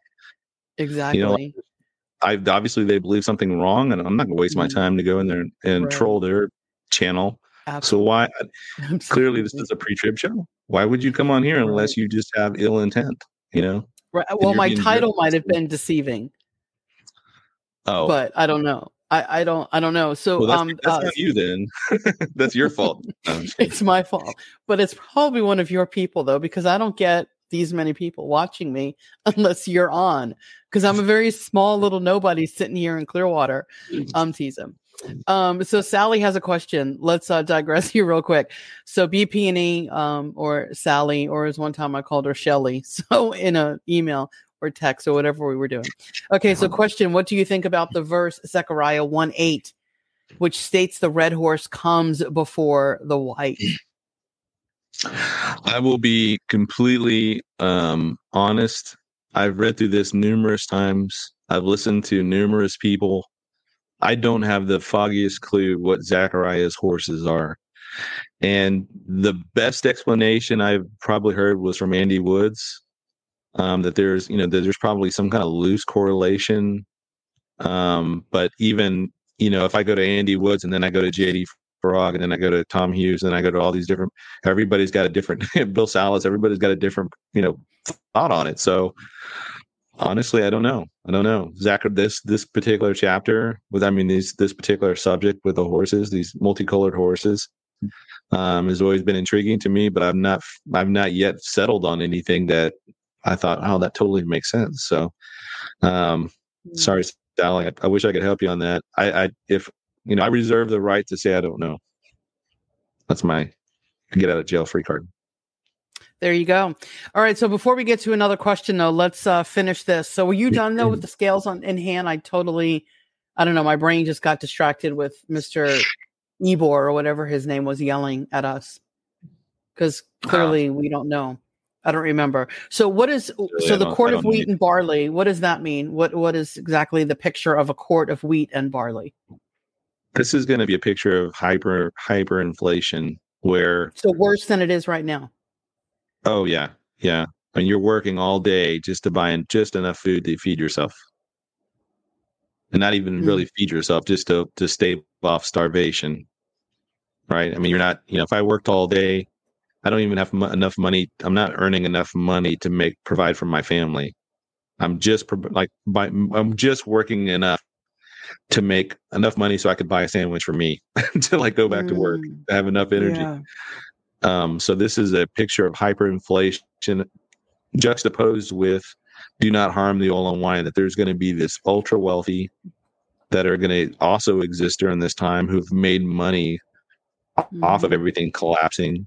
I don't know what they call it. Uh, they call it shorting, right? If you're going to short a stock, um, that's how um, George Soros made crazy money. He he bet against the year um, the British pound. This was Mm, he did. 20 years ago Yes. and uh, it shorted the pound and like i think Mhm. he's banned from going to england like he can't go he physically can't go there from my understanding so but Mhm. he made billions off of shorting this this you know stock that was going on with this um, with the currency there so currency manipulation but again this this is all these are all kind of layers going into desperation that are going to drive people to the point where the the mark of the beast is the only logical solution for Mm. fixing you know from a human perspective the only way to fix all their problems So the oil and the wine that's been under debate as well. I agree with you. I do believe it's a picture of the wealthy. Um, other people say that it's not. I, have you heard that before? They don't believe that's Yeah. what oil and wine means. No, I, I just kind of take it at its most basic meaning, its most mm-hmm. basic understanding, how somebody would understand it. I understand it that mm-hmm. way today. I think somebody in the first century would understand it, oil and wine as as symbols of luxury that the wealthy have. Somebody in the mm-hmm. fifth century would understand it that way too. So the whole Yeah. I, we, we didn't even use oil like you know barrels of oil and and for automobiles and everything else we didn't even really that we didn't even use that until like the 19th century so you know the 19th going into the 20th century so Mhm. um, that would have been unknown to the previous 20 centuries or you know the previous 19 centuries before that so i, I don't think that's what it means i think it, it has to deal with it's this juxtaposed between extreme poverty and extreme wealth Mhm. Absolutely. Yeah, I agree with that because I think that's clearly written as well um, in the scripture. So before you go on and continue to read in um, Revelation, uh, we're going to be talking about uh, the fourth seal. And you had mentioned this before. And I did a video, I think it was actually called Are We in the Tribulation? Um, it was an older one along with your disappearing that I uploaded on YouTube. But anyway, I think the link is in the show notes. It's called Left Behind Numbers. But anyway, so you had said, so I just want to just say this really quick. We have roughly 8 billion people on the planet. And in that video, um, I did it at 7.9, but same difference. I did a breakdown of the number of the people that I feel that will be left behind. I know people think this grandiose number um, are going to be raptured. I personally don't believe that, but that's just me. So I gave it an estimate of 10% of the global population is raptured. So that means 800 million people would be gone. That would leave 7.2 billion people left. Now that's not including out of that 7.2 billion those who may die during the rapture. So I do believe in car wrecks. I don't I don't know if planes are going to fall out of the sky. I don't know. I mean, I know there's autopilot, but they have to enact the autopilot in order for it to land itself. Um but anyway, there's going to be catastrophes on the roads. So, and clearly there's going to be train wrecks because that seems to be the norm right now. So we'll just keep it there. Okay, so that would be 800 million people would be gone, 7.2 left. Now, if you take, and you had said the number before, 2 billion people alone in this seal alone, Pete, like let that number just set on people, their brains right now. 2 billion people in the fourth seal alone. So now I'm, I'm not going to give anyone the first seal. I'm sorry, the Antichrist may be here, but he's not here. Like he's not taking the global stage. Fine, I'll give you the second and the third. There's no possible way I'm going to give you the fourth seal, though, because tell me where, even under 2020 with COVID, tell me where we have seen 2 billion people dead in one fell swoop. I mean, even what happened in Turkey and Syria, I believe that mm-hmm. number is right around 50,000. I might be a little bit high mm-hmm. on that. My last check was like 47,000.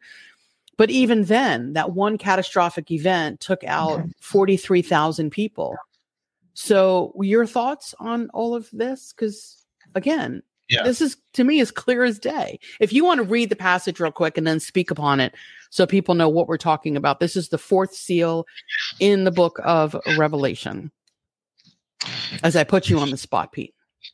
He says, When he opened the fourth seal, I heard the voice of the fourth living creature say, Come and see. So I looked, and behold, a pale horse, and the name of him who sat on, on it was Death, and Hades followed with him.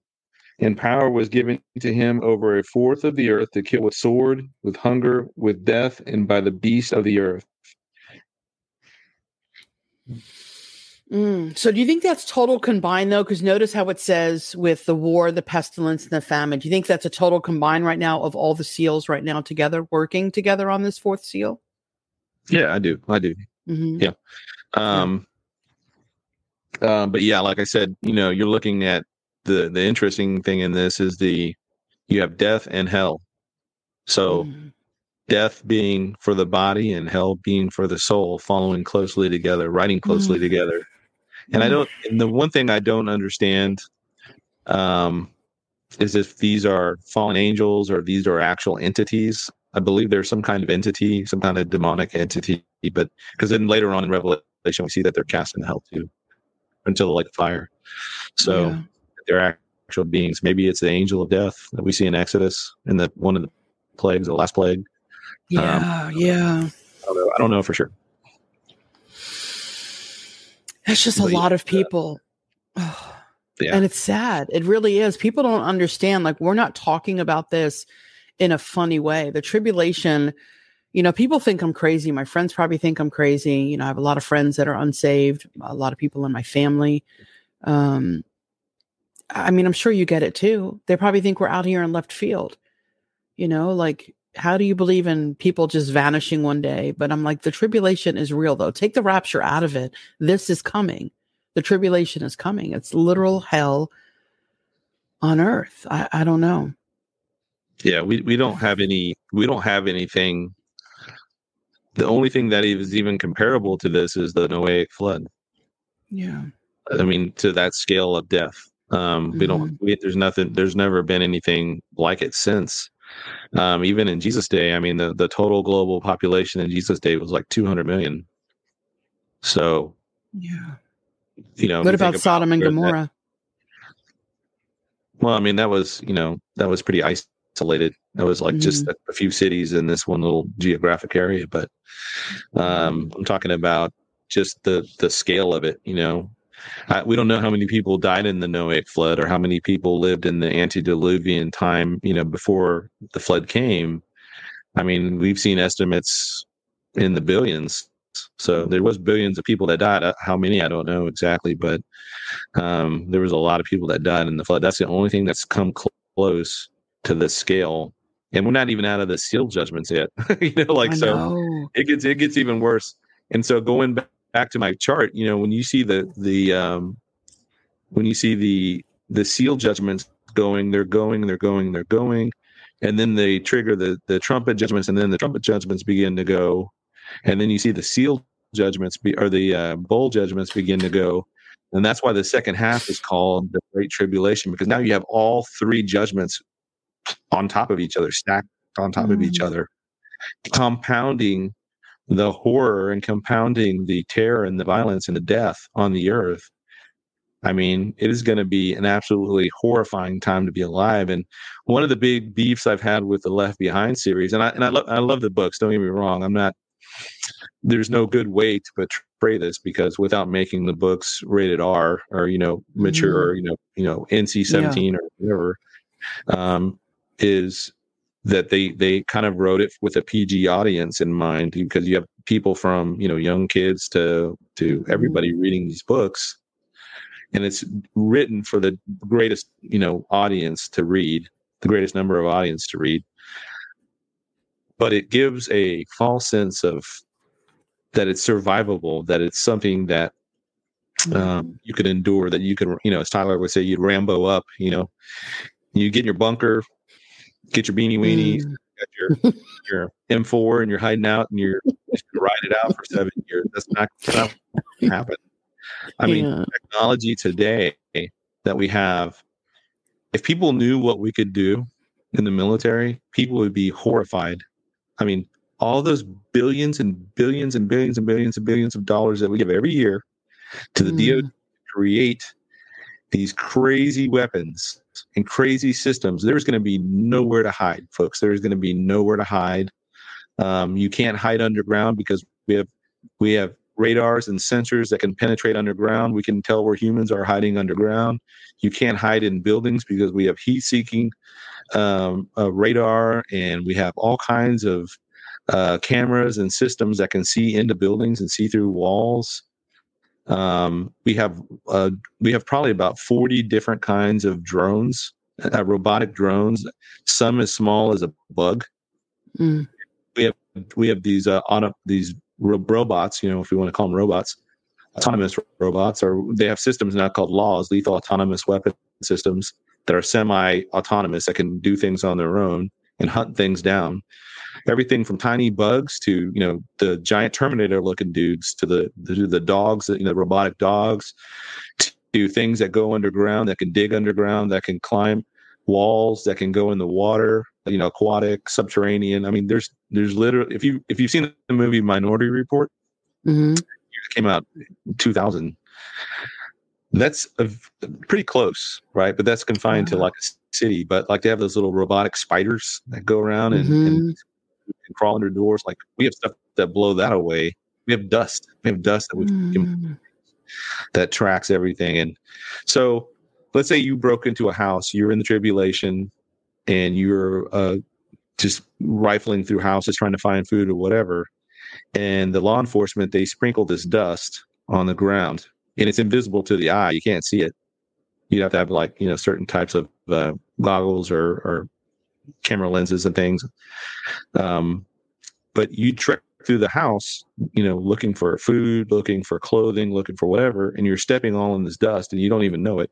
When you leave, you're going to leave footprints and it's going to trace you. They're going to be able to track you to wherever you go and hide. Wow.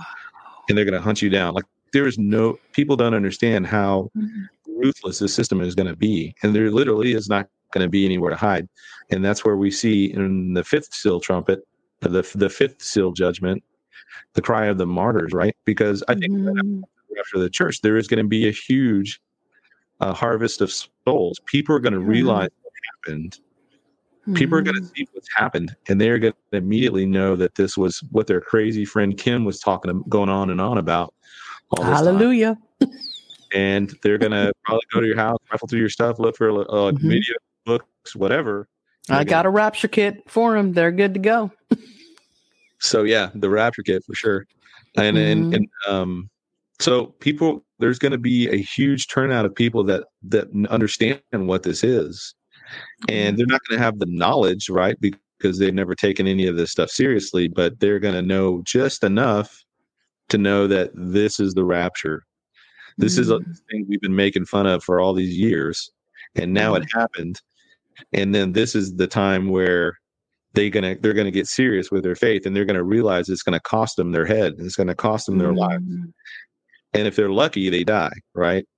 If they're yeah. lucky, they they take the execution rather than um, enduring seven years of hell on earth. And, and to be fair, there will be some survivors at the end, Um, Mm-hmm. we have we have those that will survive from Israel. We'll also have Gentiles that survive it.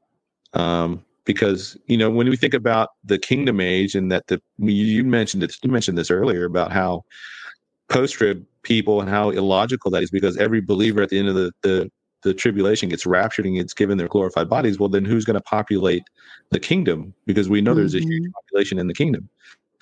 So there will be survivors that come through the tribulation and to be fair we only need two people we need a male and a female. That's right. start everything. Or lucky we have eight like noah noah and the, the Yeah. family right sons. Hmm there'll be a, a huge population within that grow up in the kingdom age that won't know any of this this world this life. Will they will be as foreign to them as us looking back to the days of noah the days before you know the, the flood. You know Mm-hmm. we look back we're like oh i wonder what it was like back then. Well people in the kingdom age are going to look back at our age and like oh i wonder what it's like back then you know? And we'll be around telling them war stories you know about Right. well, we're floating around in our glorified bodies and they're really jealous. yeah Mo, you know Mo, who was on my show, right? Um, Mm. She had asked that every time we talk, we always go down these rabbit trails. But she had asked that, like, is there, are we going to know, like, are they going to know, like, Kim and Pete and, you know, everyone here in the feed, Sandra, they all look kind of different because they look really, really pretty than we do. Are they going to know that we're glorified? Because clearly we can, I mean, Jesus walked through walls, doors. So, um, are we going to be able to be like, okay, see you later, and then like teleport somewhere else? So, what do you think? I know that's totally digressing, and I know you're tired, so um, we'll wrap it up here. I know there's some questions she's starring as well, but what do you think? Do you think we're going to be that different from the people on Earth that they're going to know that we, or do you think we're still going to blend in and look like humans? I mean, you're going to look like Yeah. Fabio. We've already said that. So Yes, I'm gonna have big sideburns. Uh, I'm determined to have giant because I can't grow sideburns now. I'll have big mutton chop sideburns. So, like, the No. 70s, 70 type sideburns yeah, with your long flowing huge- hair. Don't make me because you know I'm going to put another photo. of a huge curly. Mu- I'm gonna I want those big handlebar mustaches that I can roll up at the ends, and then these big mutton chop sideburns. no, I, I think we'll be our perfect versions of ourselves. So we will be us unleashed um in the god's what god fully intended us to look like had sin not entered into the world i think that's what we'll look like we'll be given new names so you won't be kim anymore and i won't be pete anymore i might be What if You I know, like my name? whatever you know i don't know god's got a name for us he says we're be given new names and so in new glorified bodies we won't we can interact with physical material and with with the laws of our you know nature here in our realm but we won't be confined by them. Just like jesus you know he could eat a fish you know because he, he just wanted to eat with his disciples Mhm. but he also walked through a wall. So he's not confined by our physical reality but he's also but if he wants to interact with it he can you know so. I i think about it this way like if he's in one room and there's a counter and a kitchen on the other side and he just reaches through the wall grabs a cup of whatever you know tea brings it back over and then somebody Mhm. tries it and they can't get their hand to it so like what It's So- going to be really creepy. Um, I agree. So Mm. on that note, Mo, she couldn't join us tonight, but speaking of that, she did have a question. Not Okay. what I just asked you. That was before. So she's, and I got to read my text here, guys. So sorry. She says, um, her question is, no man can see God and live. So how can it be that earthly humans during the millennium can be in his presence? Great question. So that's from Mo. i don't think that they are we know that jesus is ruling and reigning in his glorified Mhm. state right Yeah. and uh but john saw jesus on in revelation chapter one and he fell over dead you know as dead right and Mm. john knew jesus john see, saw Mhm. jesus in in the mount of transfiguration john saw jesus during his whole ministry saw him hanging on the cross you know naked and beaten and bloodied and and uh, Yeah. so john knew personally knew jesus saw jesus in in many states but when he saw him in his true what he truly looks like all the time he fell over he couldn't take it right in his human form but in the glorified Mm. or in the kingdom age, you know, Jesus is ruling and reigning from Jerusalem, from the throne of David. Um, and I think this is part, and I, I disagree, or probably different. I differentiate myself probably from a lot of different Bible teachers in this one point. Um, that the reason that we see animal sacrifices in Ezekiel 40 through 48 in this newly mm-hmm. temple is that they don't need the animal sacrifices don't save them. That's not that was never the intent for animal sacrifices. It was to make them ritually ritually pure to enter into the temple and do the things that they had to do. So I think we'll have people in the kingdom age who will, who are still in their na- natural you know state. Mm. Now they're going to be living for centuries. They're going to be like pre-flood people that they mm. can live for centuries and centuries, and they're going to be living in an almost a perfect environment. But they're something that's in nature, and so I think that that animal sacrifice system is is just there. It's more of a pragmatic reason to ritually purify them to go be able to go into the temple to do things they're going to do. They're not going to see mm. the Father in their natural state. Yeah. The only people that are going to see God, the Father, in um, in fact, I think it's the only time that that man, unredeemed man, sees the Father is when they stand in front of him in judgment at the great white throne judgment yeah. before they're cast in that to the lake of fire. So, and at that point, they're in they're in a they're not in a glorified body, but they're in their like immortal body that can't die, but can mm-hmm. be continually destroyed, as it says in First Thessalonians. This eternal destruction. They're eternally being destroyed, but not ever being destroyed. It's this process mm-hmm. of like um, you I don't know how to consider it, but if you jumped into a, a, lake full of piranhas and the piranhas complete you, ate you down to the bone, and your your body came back, and then they ate you again, and then it came back, mm. and then it, you can't be fully destroyed, but you're in this continual process, continual mm. stage of destroyed. So, oh, it's just weeping and gnashing of teeth. I could just see that. I just, oh my gosh. You know what I think about when I think about hell is when you see a volcano erupt, like the inside of a volcano, just that molten lava that sulfur that comes up. That's what I I um, think of. Um, so Observer has another question, and then we'll dive in. So we'll kind of end here, and then uh, Sandra, um, if you just want to star some of these questions that are going, and then because I know Pete's got to go, he's had a long day, and I don't want to keep him any longer. Um, so this is from Observer. Most of them. Do what? I said I could probably rapid fire through most of these questions. Okay, perfect. So we'll get to him. Um, what we don't know is who deals the Antichrist the fatal blow and why. I don't either. it doesn't say. Yeah. It doesn't say who does. It says somebody does. So at some, point, at the midpoint, some guy or gal deals a fatal head wound to him. So how that happens, we don't know. It's somebody that would have close access to him. do you think it's actually fatal though? Because I don't think the devil can duplicate a resurrection. So what do you think? Do you think it's fatal? I think it's fatal. Yeah. Yeah. I think it's a real death. Yeah. Mm. And I mm. think God allows this one reincarnation for what for his mm. own purposes. He's going to allow yeah. this to happen. Mm. Um. So I don't know. Maybe it, so, maybe it's to embolden Satan to think that he can. Mm. That's a great idea. Okay, so before we dive in um, to these questions here, so Pete, the fifth and sixth seal we're not going to get into because it's the martyrs and then the earthquake. So even what we saw again in Turkey and Syria. So just so everybody is clear, and then we'll dive into the Q and A, and then we'll let you go and rest up and continue on your mission. Um, I do want to first say thank you so much for coming on. Um, it's always a pleasure having you on here, and I mean that. Um, but um are we in the tribulation? Yes or no? And if we are not, then how can you give encouragement for people to stop going down this lane of we're here because we're seeing all of these signs? Well, we know the rapture has to happen before the tribulation. It has to. Revelation 3.10, um, John 14, 1 through 3, First Thessalonians uh, chapters 4 and 5, uh, Thessalonians two, you know, basically one through eight, all are are in sync together with the same message that the the the church, the ecclesia, the body of Christ, that we make up the body of Christ right here and right now. Christ, you know, Colossians says that Christ is the head, and we are the body. We are not going through this judgment that God is going to pour out. He's not going to pour out judgment upon himself. If we're his body, and it's it's irrefutable in scripture that the church right now in this dispensation is the body of Christ. Christ said in Matthew 16, 18 that he was going to build his church and the gates of hell will not prevail against it.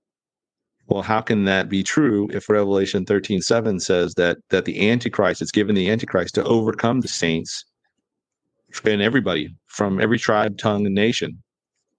So one of those can't be true if they both have to happen. So the only logical solution is that the church isn't here. The church isn't in this picture, which is what we see in Revelation. We see the church mentioned 19 times from Revelation 1, chapter 1 through chapter 3. And then the church isn't mentioned again for the rest of the Revelation. The, the next time you see the church, it's only when Jesus, at the very end, after the tribulation, after the war of Armageddon, after the uh, millennial kingdom, after the the great white throne judgment, Jesus at the very end gives a administrative note to John saying, "Hey, send this out to the churches. This letter, right?" So, mm-hmm. if the church were in the tribulation, if the church was going to go through not trials and tribulation that we see John 17, um, I'm talking about the 70th week, the tribulation um, that's made up of seven years, two three and a half year periods, you know, two 42 month periods. Um, it's the most chronicled period of time in all of the Bible. This the the tribulation, the the 70th week of Daniel. The church, church has no time, place, rhyme, or reason to be inside of this 70th week. The church wasn't in the first 69 weeks, and we're not going to be in the 70th week. Mm again, the New Testament is extremely clear. People get confused when they start going to uh, the Olivet Discourse to try and find the church inside of the tribulation, and they and they look mm-hmm. at passages that were written to somebody else with a with a different audience in mind. And here's a here's the cool thing too. Um, we have the gospels matthew mark luke and john matthew mark and luke are the synoptic gospels they're very similar in, in style and structure and then you have John, the Gospel of John, which was the last gospel written. It was probably written in the 80s and very different. Very different. It's not included in the, the first three gospels. They're called the synoptic because they're all very similar. Um, Matthew was written. I mean, why do we have four gospels, right? Why don't we just have one that tells one version of how it happens? Well, God, the Holy Spirit, inspired these men to to think about four different different audiences in mind and present these four facets of Christ's life, his ministry, his death, um, all the little nuances that we can pick through that that just sync with everything else in the Bible. So Matthew was written with an, a Jewish audience in mind. That's why the genealogy begins with Abraham and not Adam. That's mm-hmm. why uh, Matthew presents Christ as the Lion of the tribe of Judah. It is to assert his um, rightly rightful claim as the heir and the king of Israel, like the king of the Jews, right? What they nailed above the sign they put above his cross. And if you were a Jew and you got a hold of a Bible, you would open the Bible up, right? And you have the Old Testament, which we, if as a observant Jew, would be very familiar with. And then they flip over to Matthew chapter one, they're going to see a very Jewish um, Jesus, right? that's why the gospels don't start with Mark or they don't start with John or they don't start with Luke. They start with mm-hmm. Same thing with Revelation. Revelation is very Jewish in nature. Mm-hmm. And it, read that, you could read Matthew and then you could go straight to Revelation. And there's so many allusions, you know, with the A, allusions to the Old Testament in Revelation. Same mm-hmm. thing with, with Matthew. And there there are Jewish things in Matthew that that aren't explained right? They are explained in the other gospels, but they're not explained in Matthew because Matthew doesn't feel like he has to explain because he's speaking to a Jewish audience. If I'm writing to a, an American audience or with an American, I'm writing a book or writing something, a, an article, and I'm using terminology that Americans would be familiar with, I don't have to explain that to Americans. But if somebody were Canadian or British or, you know, Dutch or whatever, Russian, and they're reading this, they might have to have somebody mm-hmm. Mm-hmm. We Mark has no genealogy in it, right? It's just it's really focusing on the actions of Christ. It's a very action centric book, right? But it still follows along the same kind of patterns and timelines within that Matthew, Mark, and Luke have all together. Um, there's no genealogy in Mark. Then you get to Luke, and Luke, the genealogy there, fo- it starts with Adam, but really Luke focuses on the humanity of Christ. It's very, um, it's the most in depth in terms of his relationship with other people, Martha, Mary. Uh, we get those great stories uh, there of his personal interaction with different people, right? And then the last book, and it, it, the last book is John, and it doesn't start with the genealogy from Adam or Abraham. It starts with, "In the beginning was a word, and the word was God, and the word was you know, um, mm-hmm. word was with God, and the word was God." And it talks about Christ being God, Jesus being God, and come in the flesh, right? Mm-hmm. So Matthew, Mark, and Luke all have an Olivet discourse, but John doesn't. Instead, mm-hmm the upper room discourse because John's gospel was written mm. Now, if the Olivet Discourse was in the Gospel of John, my whole understanding of this would fall apart. It wouldn't make any sense. But yeah, and it's not there intentionally. It's instead we get the, the most expansive three chapter uh, thing on the upper room discourse. So, and that is a private, intimate dinner setting with Christ speaking with his disciples, and he doesn't even really get into anything until after Judas leaves, right? Yeah. So, mm, mm. powerful, powerful reasons all throughout Scripture that point to a pre-tribulation rapture. Historically, we go to the Old Testament. Noah wasn't saved, you know, three quarters of the way into the flood. He wasn't saved halfway into the flood. He wasn't saved at the end of the flood. He was saved before it ever started. Lot wasn't saved halfway through it. He wasn't saved three quarters of the way. He wasn't running out of Sodom with his hair on fire and his robes burning and everything. He was taken down beforehand. In fact, the angel said, "We mm-hmm. can't do anything here. We can't allow this judgment to happen until we pull you out 1st mm-hmm. Amen. So powerful, powerful testimonies all throughout Scripture that point to the pre-tribulation rapture. Absolutely. Okay, so we're definitely not in the tribulation.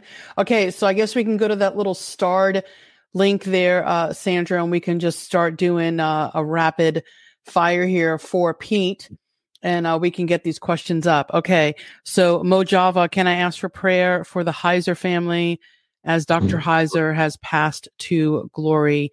I don't know why that name sounds so familiar. I don't know who that is, but Lord, we lift up that family now. So, who was Heiser? Uh, he's a theologian. He wrote The Unseen Realm. Uh, mm. Very very academic. He was like a, a Hebrew Greek scholar and wow. uh, very well known. So mm. yes, that is sad, but we know where he is, and, and uh, absolutely change neighborhoods. That's what I always say. But yeah, Lord, I just pray too. for peace for the family. You know, death isn't easy, no matter no matter what. Yeah. Even yeah. when we know they're in glory. Um, we just did that one, Sandra. Um, so okay, this is from wait, hold on. This is from Nita. Um, this is um a friend of mine here. So hello, Nita. Uh, when people are crying, peace, peace, then comes sudden destruction. When most people have lost hope, even in the rapture, then it will surprise everyone except the watchmen, women, perhaps. So let me read that again. When people are crying, peace, peace, then comes sudden destruction when most have lost hope, even in the rapture, then it will surprise everyone except the mm-hmm. watchmen watch. How are you understanding that question, Pete? Because I don't understand, Nita, what you're trying to ask. Then it will surprise everyone. It'll surprise everybody that's not watching.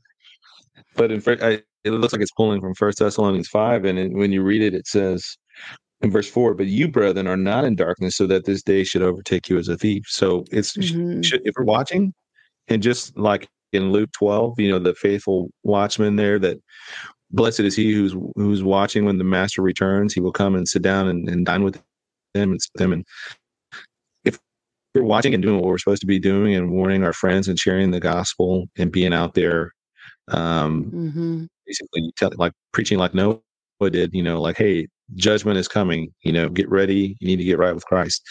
Um, it's mm-hmm. not going to overtake us as a as a thief or a surprise. Absolutely. Yeah. I mean, I guess because with the way that I would take that is I know some people think, and I am in that camp about the apostasy in Second Thessalonians. Um, I do believe after listening to Dr. Andy Woods really dissect that, I tend to believe that could be a rapture. Um, I think he has a, a, valid argument. So does the other side, but I I tend to lean with Dr. Andy on that. So with that being said, I don't think we're going to have peace peace right now. I don't think that's going to happen. So then when sudden destruction happens, so I don't know if there's going to be many. I guess that's where I was confused because I don't think there's going to be many watchmen or women. We're all going to be raptured. We're not going to have sudden destruction. So I guess I was confused. Um, okay, so next question, Sandra. Okay, this is from Allison. Question Why did the higher ups want into the museum in Iraq when we went in early 90s? She just heard of this. Uh, yeah, I'm familiar with this. I mean, I was in Iraq in 2005, so it's been a couple years after that. But um, there's some theories, right? They go into the the Iraqi museum and they're looking for the tomb of Gilgamesh.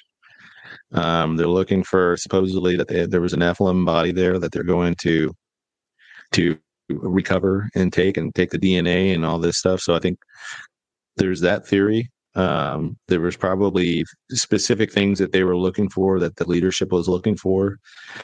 Um, but we know by 2015 we've returned a lot of the artifacts, so that you know it could have been um, it could have been like a distraction in a way. Like for instance, you've seen movies where uh, um, let's say there's a bank heist. They go in and they they secure the bank.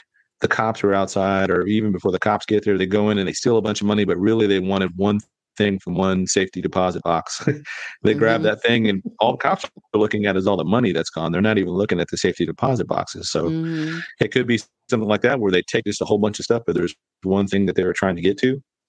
And I think that that somehow, some way ties with the, the tomb of Gilgamesh or something to do with Gilgamesh or the Nephilim.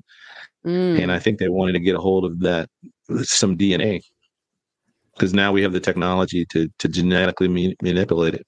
Manipulate yeah. it. I can't say that word. um, so I'm typing this in here. This is a question here um, from Rumble. I don't know. This laptop is uh, not my my not my friend right now. So I'm just going to go ahead. You can put the next question up, Sandra, and I'll read that. So Samantha asks, "Can you explain Psalm 83? People talk about the war of Psalm 83. I don't understand. When I read it, I don't see a war. I am in that camp. I believe it's a um, what do they call that? Like a prayer, purgatory, whatever they call purgatory that prayer. prayer. Yeah. yeah. So do you believe it's a war?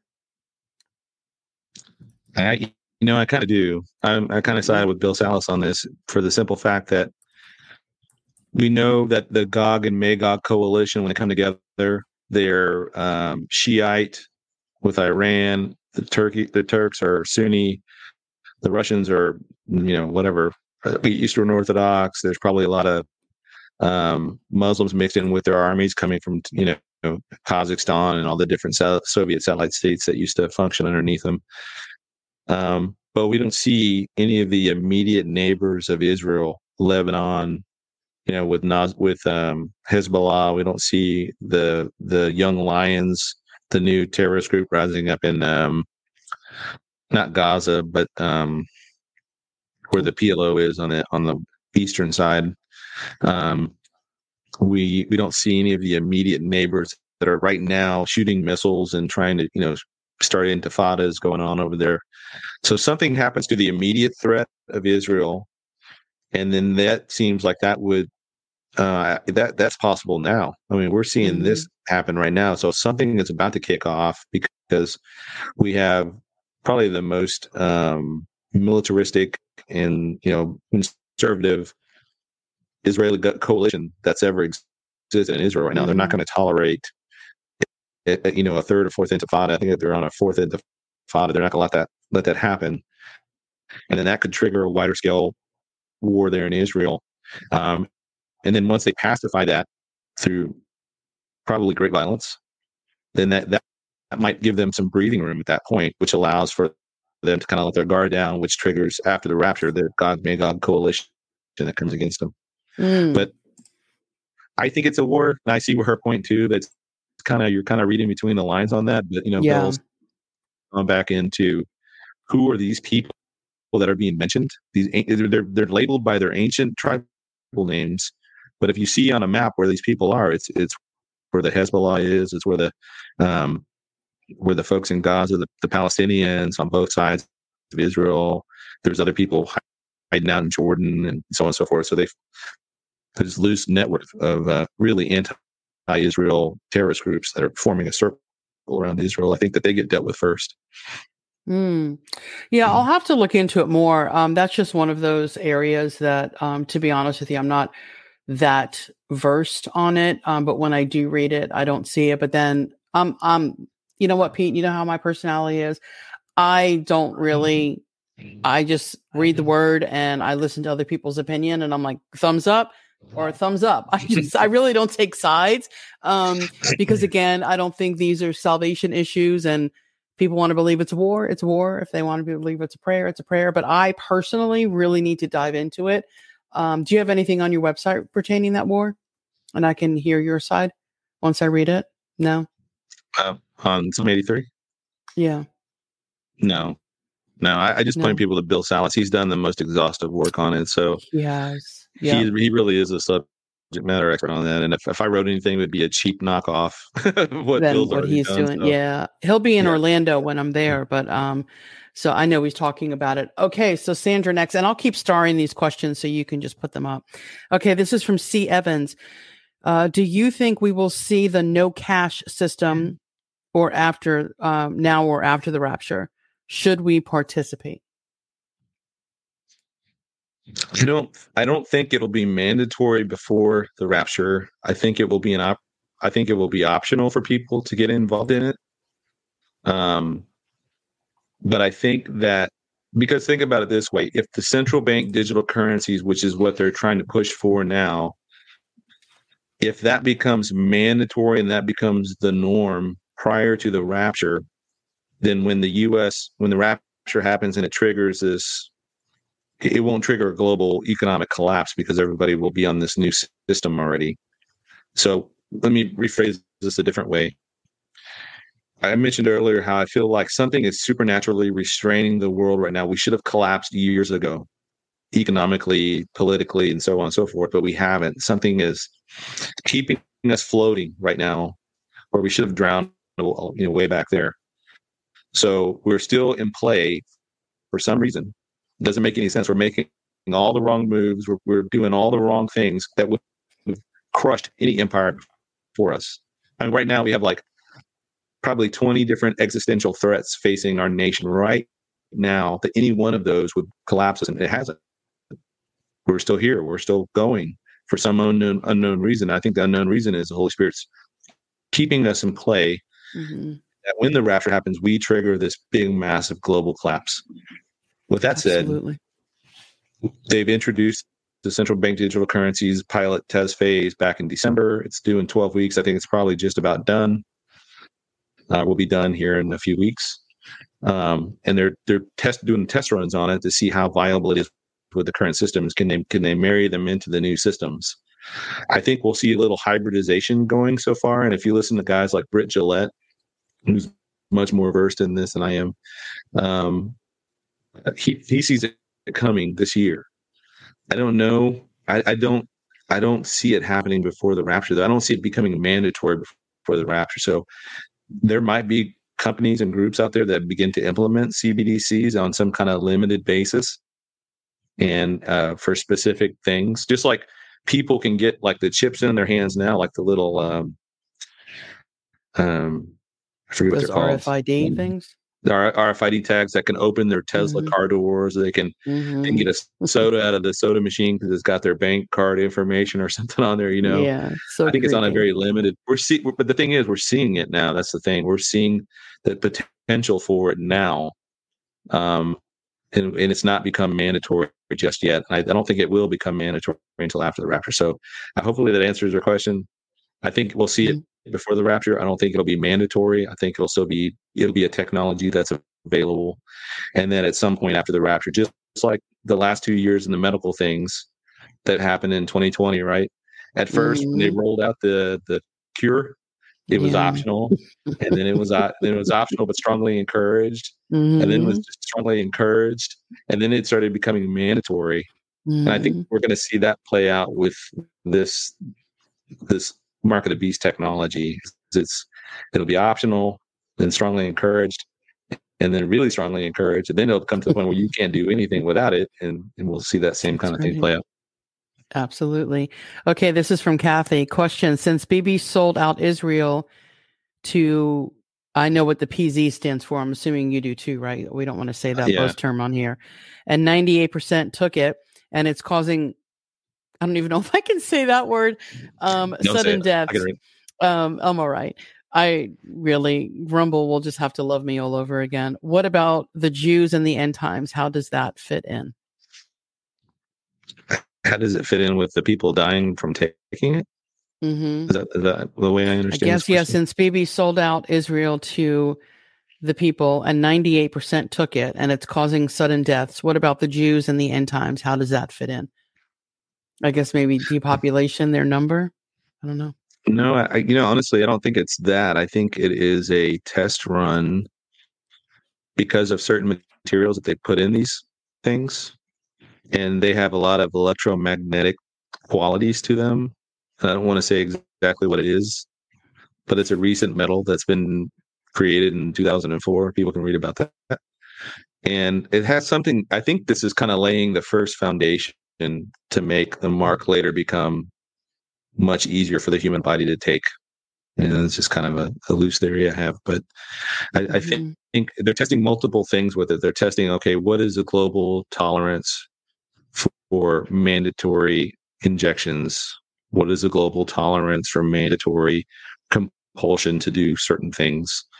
And for the most part, it's been very successful. So they're going to just keep on the same path and keep going down this direction. But eventually, it, it probably has it's multifaceted in what it can do. And so I think somehow it's maybe it's kind of prepping the human genome for taking what will Mhm. eventually become the mark. Absolutely. All right. So next question is coming from Teresa. She says, um, "What does it mean by kill by the beast of the earth?" Mm, great question. I've always wondered that. I take it as animals. So, what is your point? What do you think? I think it's everything from germs all the way up to to lions and in anything, any Mm. even domestic animals. I think every animal on the planet will turn feral. hmm Um, that when the restrainer is removed, animals that would normally be docile and or at least skittish around humans now would become. They see you as a, a, a visceral threat and will attack you and kill you. you know, like if you're in the woods and you see a wolf or a bear or even like an elk or something that would normally just leave you alone and go their own way or avoid you. Now we'll see you we'll see red when they see you and they'll just charge and try and take you out. Uh, um, Mhm. because that restraint is gone. And i think when we talk about the restraint being removed we're talking multi-level across all every spectrum of of all the good things that god's holding back right now that he could unleash but doesn't and that includes germs Mhm. and that includes everything from viruses to, to ebola to the um you know everything so Mhm. Agreed. And even me, because you know, I don't believe in animals in captivity. For those who know me, you can leave that question up, Sandra. You don't have to take it off. Um, and I do believe, you know, just think about zoos, sanctuaries, things where they're housing animals in captivity, and the ground shakes, it breaks. I mean, you're talking lion, lions, tigers, bears. Oh my, the world's going to be crazy with these animals. It's going to be I am legend, but with animals. Okay, Allison asks, tech is what makes the last kingdom so evil. Whoever gets control of AI and these technologies will be the antichrist. Uh, I I kind of agree with that. Um, I also believe the false prophet is going to be behind a lot of this as well. What are your thoughts? well putin said that that whoever controls ai will control whoever gets there first will control the world so the new arms race of the 21st century is not nuclear weapons it's it's artificial intelligence it's swarm technology quantum the quantum computing um any one of those three would would make a nation exceedingly powerful and something that Britt Gillette's brought up in the past that makes a lot of sense to me is like when we dropped the bombs on Hiroshima, Hiroshima and Nagasaki, um, we became the most powerful nation on the planet. But we didn't stop other countries from developing this technology. Not, not you know, we we might have discouraged and we might have tried to stop it at first, but once that genie's out of the bottle, you know, we had it. Then Russia, the Soviet Union had it, and then the British and the French had it, and you know, just got out. Right? It, it was yeah. possible that technology was possible, so people figured it out, or they stole trade secrets, or you know, treason and all that kind of stuff. But um, do we allow for a new century with another form of mutually assured destruction doctrine? So let's just say we develop AI first and it's exceedingly powerful and it begins to run everything. Are we going to allow Russia to develop it or China or North Korea or you know what I mean? Like we're not going to make the same mistakes that we made in the 20th century. We're going to take out those countries because or we're going to have our system take out those countries. So we're not going to deal with that kind of competition because we know how dangerous it is. Same thing with swarm technology, same thing with quantum computing.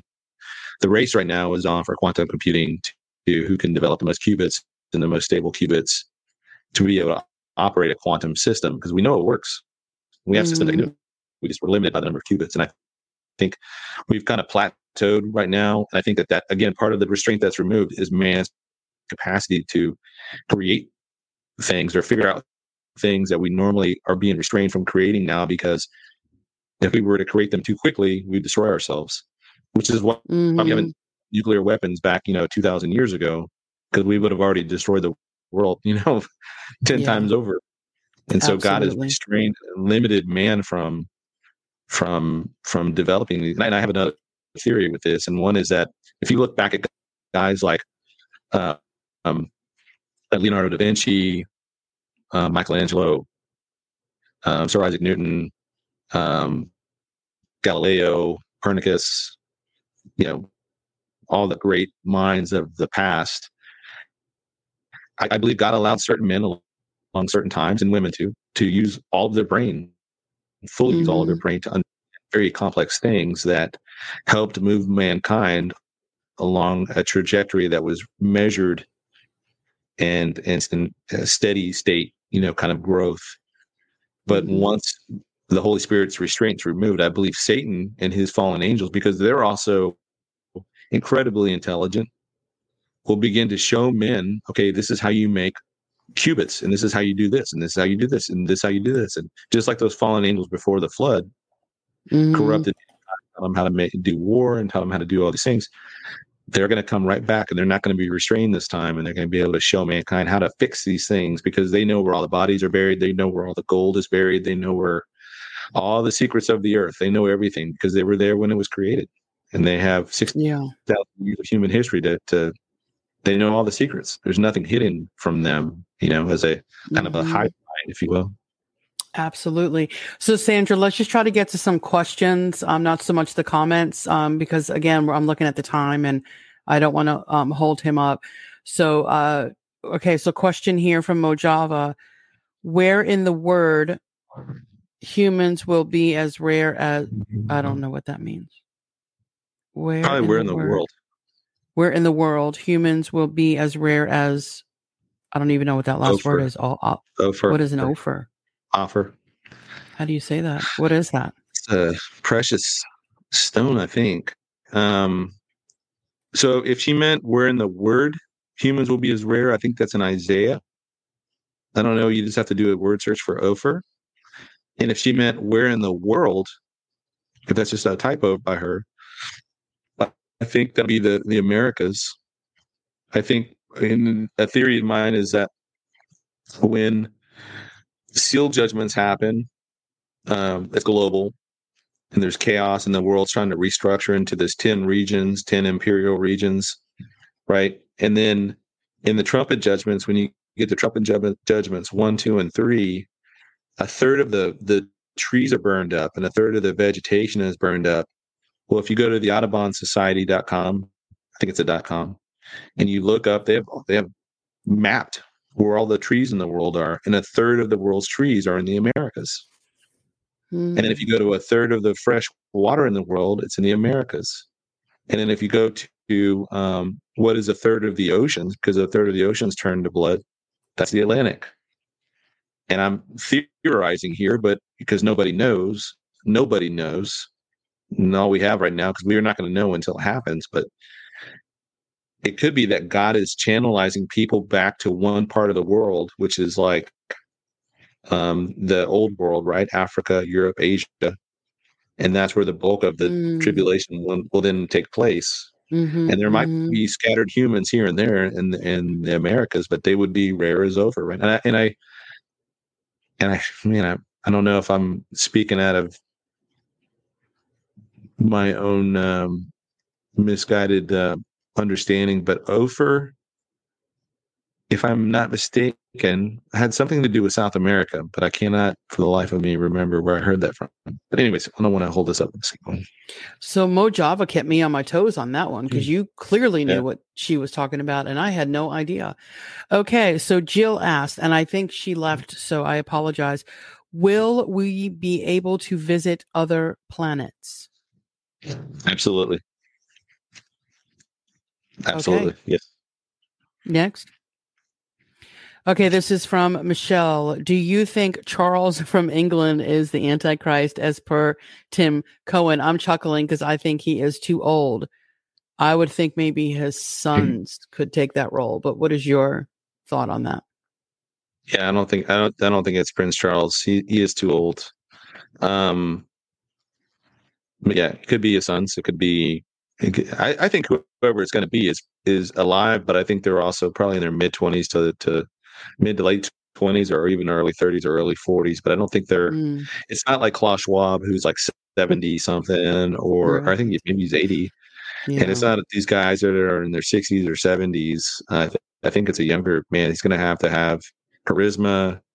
Um, mm-hmm. he'll probably be multilingual, or what do they call it, a, a poly polyglot or somebody that can speak multiple like bunches of languages um, mm-hmm. incredibly intelligent you know photographic memory um, but to, to, the other point it says ophir ophir is in first chronicles 29 4 and it's a place where they got gold and i think i heard that that place was in south america so wow. don't don't hold me to that but I, I heard somebody say that once i was like wow that's interesting so but anyways um mm yeah, so I I don't man, it's not Charles. It's not somebody that old. I think it's going to be a younger man, yeah. like uh, George Soros. Yeah, uh, like whatever 2020. I know it's that's when YouTube pulled my channel, but um, I was mm-hmm. doing an inside scoop on the whole QAnon thing. But before I did that, I kind of dove into um, you know, like the George Soros, just all of that, like Hillary Clinton. And but George Soros' son, if you do your research on him, I believe his name is either Alex or Alec. Um, I know he's under the radar, a little horn. I don't know. There's just something about him um, that comes to mind because he's so he just fits that realm. Okay, so Steph asks, what happens to non-believers who die now before the white throne judgment? They go to torment. So when um, when Jesus told the story of rich, the rich man and Lazarus, I mean, it wasn't a parable; it was a true story because he never used real names in parables. He just said this man or a certain man or you know whatever. But in this case, he uses Lazarus' real name, and Lazarus dies. He's a beggar. He goes down to what they call Abraham's bosom, and and at that time, uh, Sheol, the underworld, right, was divided into two parts. You had the Abraham's bosom of the paradise side. And the other side, you had torments, which was just flame, dark, fiery, you know, you're thirsty, um, you can't breathe the air because you're gagging. It's just terrible. But they could see into Abraham's bosom. And likewise, people in Abraham's bosom could see over into their side. But they couldn't, they could talk. They couldn't get, they couldn't connect to each other because there's a, a impassable gulf between the two. There's no way to cross between the two. And so when Jesus died, he went down to, he descended down to Abraham's bosom and took those, took captivity captive and took them back when he ascended into heaven. So they are in, the righteous are in heaven, right?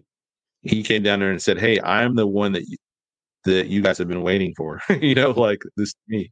And they believed in him, right? uh, but those in the the the unrighteous were on the torment side. Anybody that dies now goes into that place, and they basically are waiting until judgment.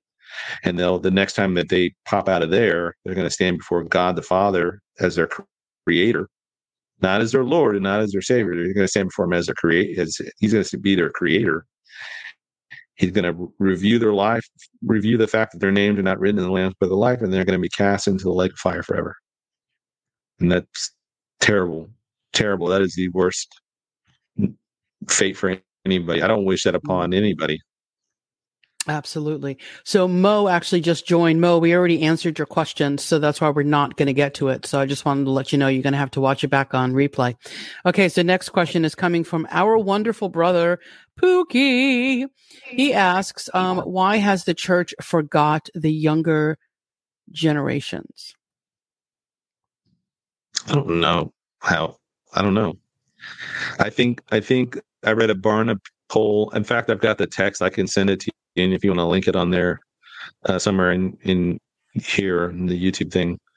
Um, they were looking at the different denominations, and then there's most of the all the denominations are now over 50% of their populations are over the age of 50 so let's just say Christ wasn't going to come back for 100 years.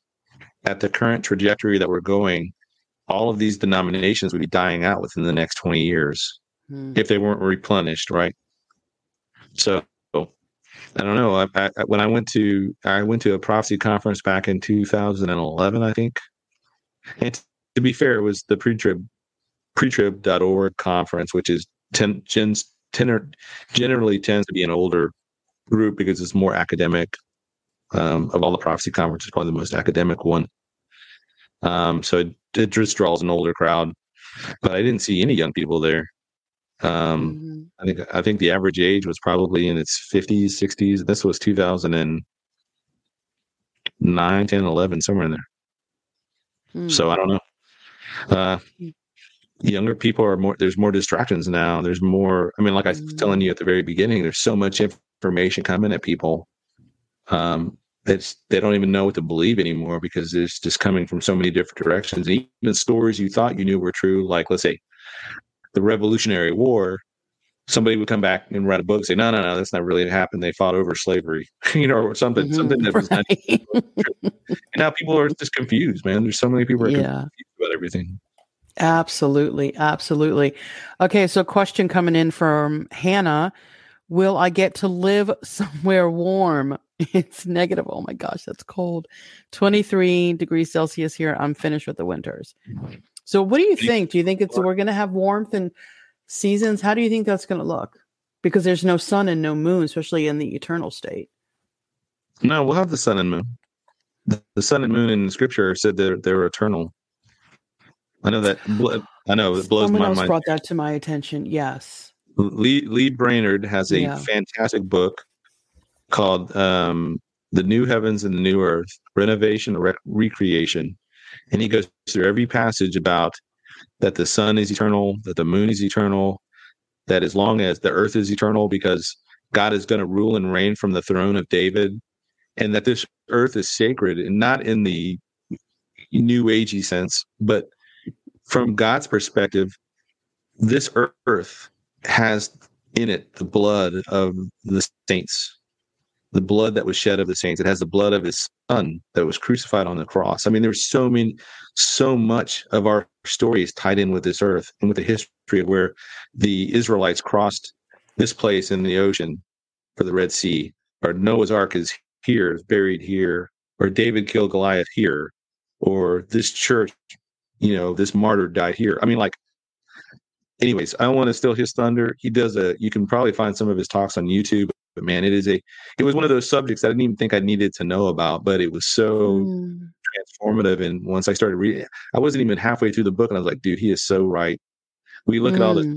psalms, and we just think they're poetic and flowery, but no, they're like mm. legit promises, and it really changed how I understood it. So I re- and it's mm. probably 10, a ten dollar book, or you can get it on Kindle for like free or whatever. But a fantastic book, revolutionized my understanding. And in fact, I asked him if I could write the foreword, or he asked me if I could write the foreword for it for his book. Mhm. Um, I I jumped on. it. I was like, heck yes, I absolutely will. So wow. great. Yeah, I And think it's the link it's was real thin, too. posted. So Yeah, it's not a thick book too. It's maybe sixty pages or something. Yeah. Um, I'll definitely, yeah, I'll look into that. Um, because I do have a lot of questions. I think the Bible is silent on a lot, but there's also some passages that we can glean from both Old and New Testament to kind of help us meal piece stuff together.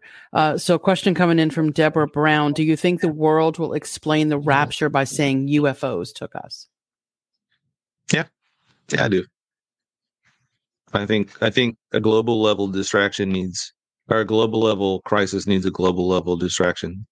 hmm And it will just be I mean, Satan doesn't know when the rapture is going to happen, but it seems like he's got, got ships everywhere or whatever they are Balloons. queued up waiting to go, waiting to appear at the moment of the Mm. rapture. So Absolutely. So, Sandra, um, do not put that question up yet because that would be an amazing segue for Pete to actually close the section, the question from Good Breakfast. So, let's hold that to the end. I think we should just close out the rest of the questions, get Mose, and then after Mose, we'll, we're going to stop because he's got to go. So, I don't want to keep him here all night. So, next question, I'll star Mose and then we can go ahead and um, close it out. So, Mo asked, um, no, we already asked that. That can go away. Okay, so next question. I you start it and then I unstart it, so no worries. So just go to the other questions that we have under the starred. Okay, so Mo, could whatever the seven thunders say in Revelation be info God doesn't want Satan to know, as opposed to seven more judgments? We've discussed that on the phone before. I thought that was a great observation. yeah, I think God, you know, like a master general is not going to give all his his tells and and he's not going to give all his clues away as to what he's going to do. I think these things are going to be monkey wrenches that nobody is seeing that nobody sees coming. so I don't know what they are. Satan doesn't know what they are. The Antichrist is not going to know what they are. I mean, Mm. we're, we'll know when we see these things unfold from the the mezzanine. So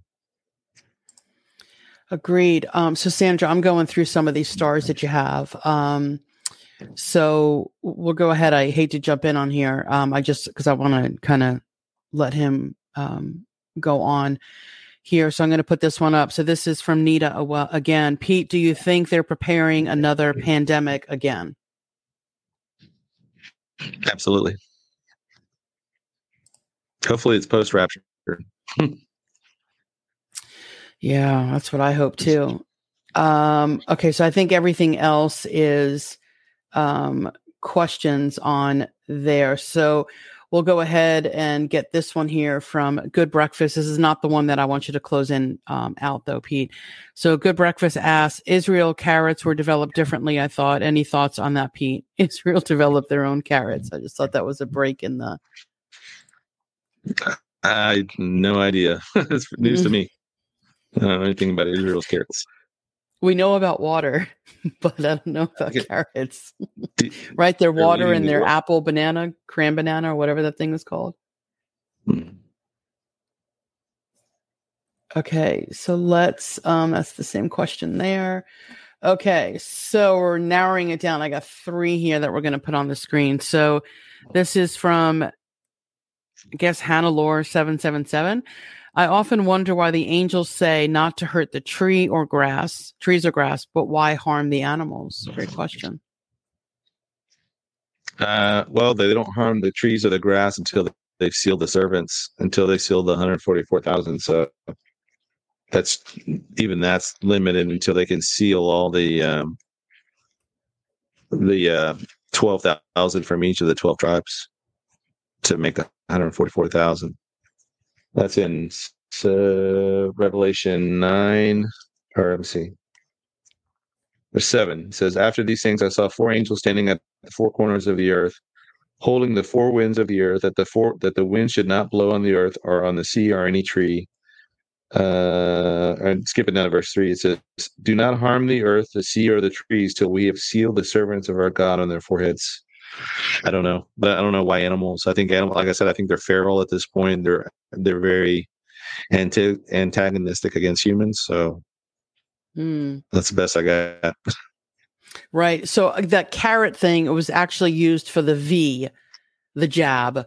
So that's why I didn't understand the carrot thing either. So, but it was it was uh, play on words. Instead of saying the jab, she was using the word carrots. So, saying that, I guess they mm-hmm. created the carrot. Now yeah. I get it. Okay, thank you. All right, next question you can put up. We've got two left, and I want to go to Sammy. So again, guys, if you have any more questions, I apologize, but you know Pete's had a long day, and I don't want to keep him any longer, and it's been a while here. So Sammy A says, "Why is this is a great question? I didn't even know this.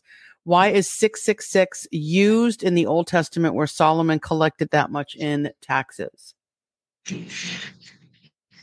I don't know. I think it has uh, kind of one of those Old Testament clue ins um, to um, the eventual money system that will become the mark of the beast.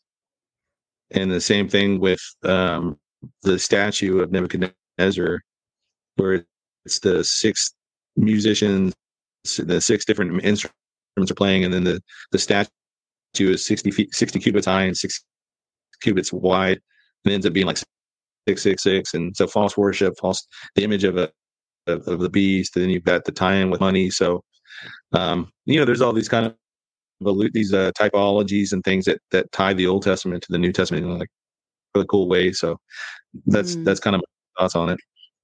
Hmm. Okay, so don't put that question up yet, Sandra. So um, we're going to bring it in for a landing again. Pete, thank you, thank you, thank you. Always a pleasure. I hopefully I'm going to say May, June, Lord willing, we're not even here, but if we are, I would, uh, I know I already spoke with you and Tyler to get you both back on to discuss the eternal state. And I think a lot of questions here tonight can also be answered with that because you guys, both of you, can bring a different perspective, stuff that you've mentioned here uh, but we'll connect, uh, Lord willing. Like I said, hopefully we're not even here.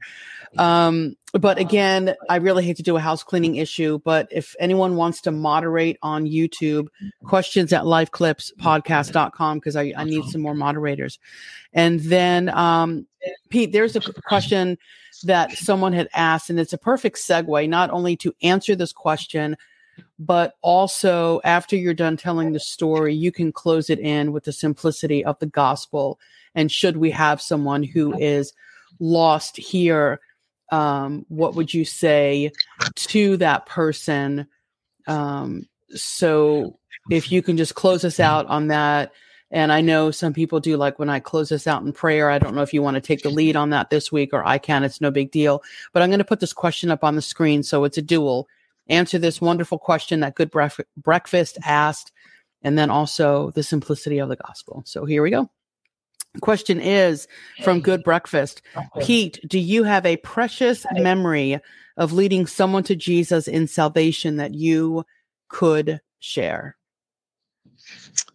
Yeah. Um, I was, um, this was 2010 timeframe, 10, 2011. I was invited to come out to uh, a prison in Giddings, Texas. It was a youth prison. These are kids uh, under the age of 18, but they're in there for felonies and serious crimes, and and most of them will transition from that facility to like an adult penitentiary, and then you know they're in there for you know drugs, arson, murder, things like that, rape. Um, and so I, I got invited to speak at this chapel this one night, and so um, it was my really my first time speaking in any capacity like this so I go up there and, um, you know, it's a Catholic chapel. There's a crucifix behind me. And I just started reading from Revelation 1 and I started talking through Revelation 1. And I, my point to them was to show them that Christ isn't this guy hanging on the, the wooden thing behind us, you know, looking defeated and broken and everything. He, this is what he looks like now. Mm. And I was describing Revelation 1 and I always get really choked up when I read it out loud because it's so powerful. Because I start to see, you know, Christ in this glorified state. I, we call it glorified, but really that's his normal state. You know, he had to dim his he had to dim himself down to be a human, mm-hmm. but naturally this is what he looks like. He eyes a flame of fire. He speaks. It's like uh, like uh, many waters. You know, it's just mm-hmm. extremely. For us, it would be unsettling to see that person because we would just fall mm-hmm. over dead like John did. And um, at the end of it, I spoke uh, for I don't know 20 minutes or so, and I was so kind of caught up in the moment. I when I was done, I just closed my Bible and I started walking off stage. And you know, I didn't, I wasn't even thinking about an altar call. But the guy that brought me there, he immediately goes up there, and he said, "Hey," and he starts to lead him to the, you know, through the whole, you know, the sinner's prayer and everything. And and at the end of it, you know, everybody's praying, and he's like, "You, you know, receive the Lord Jesus Christ as your Lord Savior." We raise your hand, and like twenty hands went up. And I was like, "Oh man, that's that wow. that was like wow." That was the first time that I mm. think I've ever had that um, moment, and it, it just floored me because I would love to see some of these guys in heaven. I mean, mm. however, however many of them truly meant it, I will see him again, and Amen. We'll embrace his brothers in heaven. So that'll be a cool story. Absolutely. So, for anyone listening tonight who may not know the Lord, uh, what would you say to them? Well, um, you know, the gospel is found in First Corinthians uh, 15, verses 1 through 4. And basically, what it says is that Christ came and he died for our sins, and he died in our place because we can't pay for our own sins. And that man was built for eternity. Man, we were all designed, we we're built for eternity. You know, we're not just built for this life. We're not going to die and then blink off into existence, into nothingness. We're going to, our, our soul is going to live on, and it's got to live somewhere. Mm-hmm. So you know, we were headed as a human race, we were headed to hell. And if God had chosen to do nothing, that's where we would all go. We would die and we'd go straight into hell, into torment, into torture, into eternal damnation. But God so loved us that he intervened and he became a man, put on human flesh. He, he dimmed him his glory down and became a just an, a, an average looking man.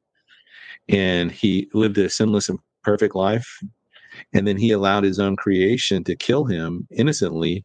And he allowed them to do this because he came to die, to be that perfect lamb uh, sacrifice to take away our sins. He became the only remedy. His death became the only remedy that we could find salvation in. And so when we understand that our predicament is that we're headed to hell, and if we place our faith and trust in his finished work on the cross, he, he does the most miraculous exchange in all of the universe. He takes our rotten sinfulness and he gives us his perfect righteousness. So that when God looks at Pete, and, and Pete is a broken, sinful, fallen man, he doesn't see Pete like that anymore. He sees me through this, the blood of his son, his perfect, right, mm. and per- perfect blood covered in the perfect blood of his son and and that's how i'm now presentable to god. And all we have to do is believe in in what he did on the cross for us that he died for our sins. Mm-hmm. it's that simple. And when we when we believe that in our hearts and we make that prayer and we just pray to god and there's you know different ways to do it. I don't want to say that there's any one right way. I mean you could be a, a bum laying in the gutter and you cry out to god mm. save me i believe you can save Absolutely. Absolutely. And the same thing, you have the the ABCs. You know, admit you're a sinner, mm-hmm. believe on the Lord Jesus Christ, and call on His name, you can be saved. I think there's.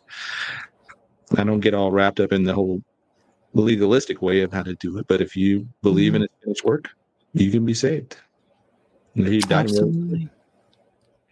Yeah, I've always said that with the ABCs. It, it brings such conflict, but God's not going to say, "Well, you can't go to heaven, Kim, because you use the ABCs one too many times." So and sometimes we get nervous sharing the gospel. So why not? Whatever works, right? Yeah, the thief on the cross. I mean, what he turned to Jesus and he said, "Lord, remember me this day, or remember me when you go into your kingdom." He yeah. didn't say the ABCs. He didn't have it all perfect, and the Lord said that today you will be with me yeah. in paradise, mm-hmm. and that's powerful. Amen. Amen. So, I know. Well, uh, this has been a pleasure. So everyone on the chat, I'm seeing some of them. Um, so thank you guys for the outpouring of love and encouragement. It means more than you know. Um, thanks for everyone who joined in late. You guys have to watch this on post. Um, so Pete, either I or you, we can close this out in prayer. Whatever you want to do, I'm okay with whatever.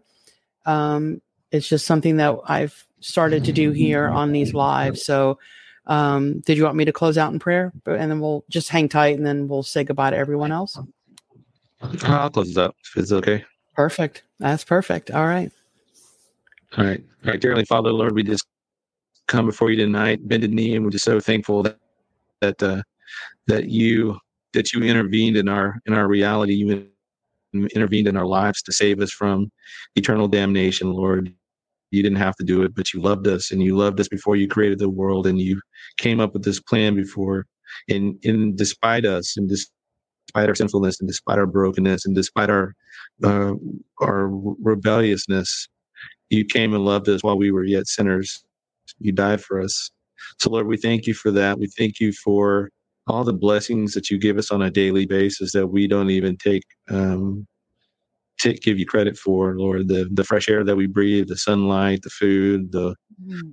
the the friends that we have, the family, the um, just the ability to earn money or or the ability to communicate with other people or to walk and all these millions of things that you give us each day that we just take for granted, Lord. Um, we pray that this would be used, Father, for your glory, mm-hmm. and that uh, that somebody from this might uh, come to know you as Lord and Savior through it, Lord. Yes. thank you for Kim for her friendship. I thank you for those in the audience today for their uh, faithfulness uh, in supporting and praying for, for us here, Lord. And just ask that um, you would guide us and direct us in all things, Lord. And it's your Son's name we pray. Amen. Oh, big old amen. That is the way to end it. That's what I'm saying, brother.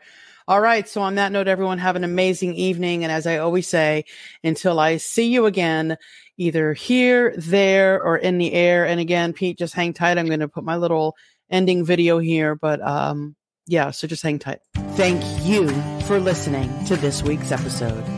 To find out more information, go to lifeclipspodcast.com. Would you like to be a guest on our show? Do you have questions, comments, or concerns?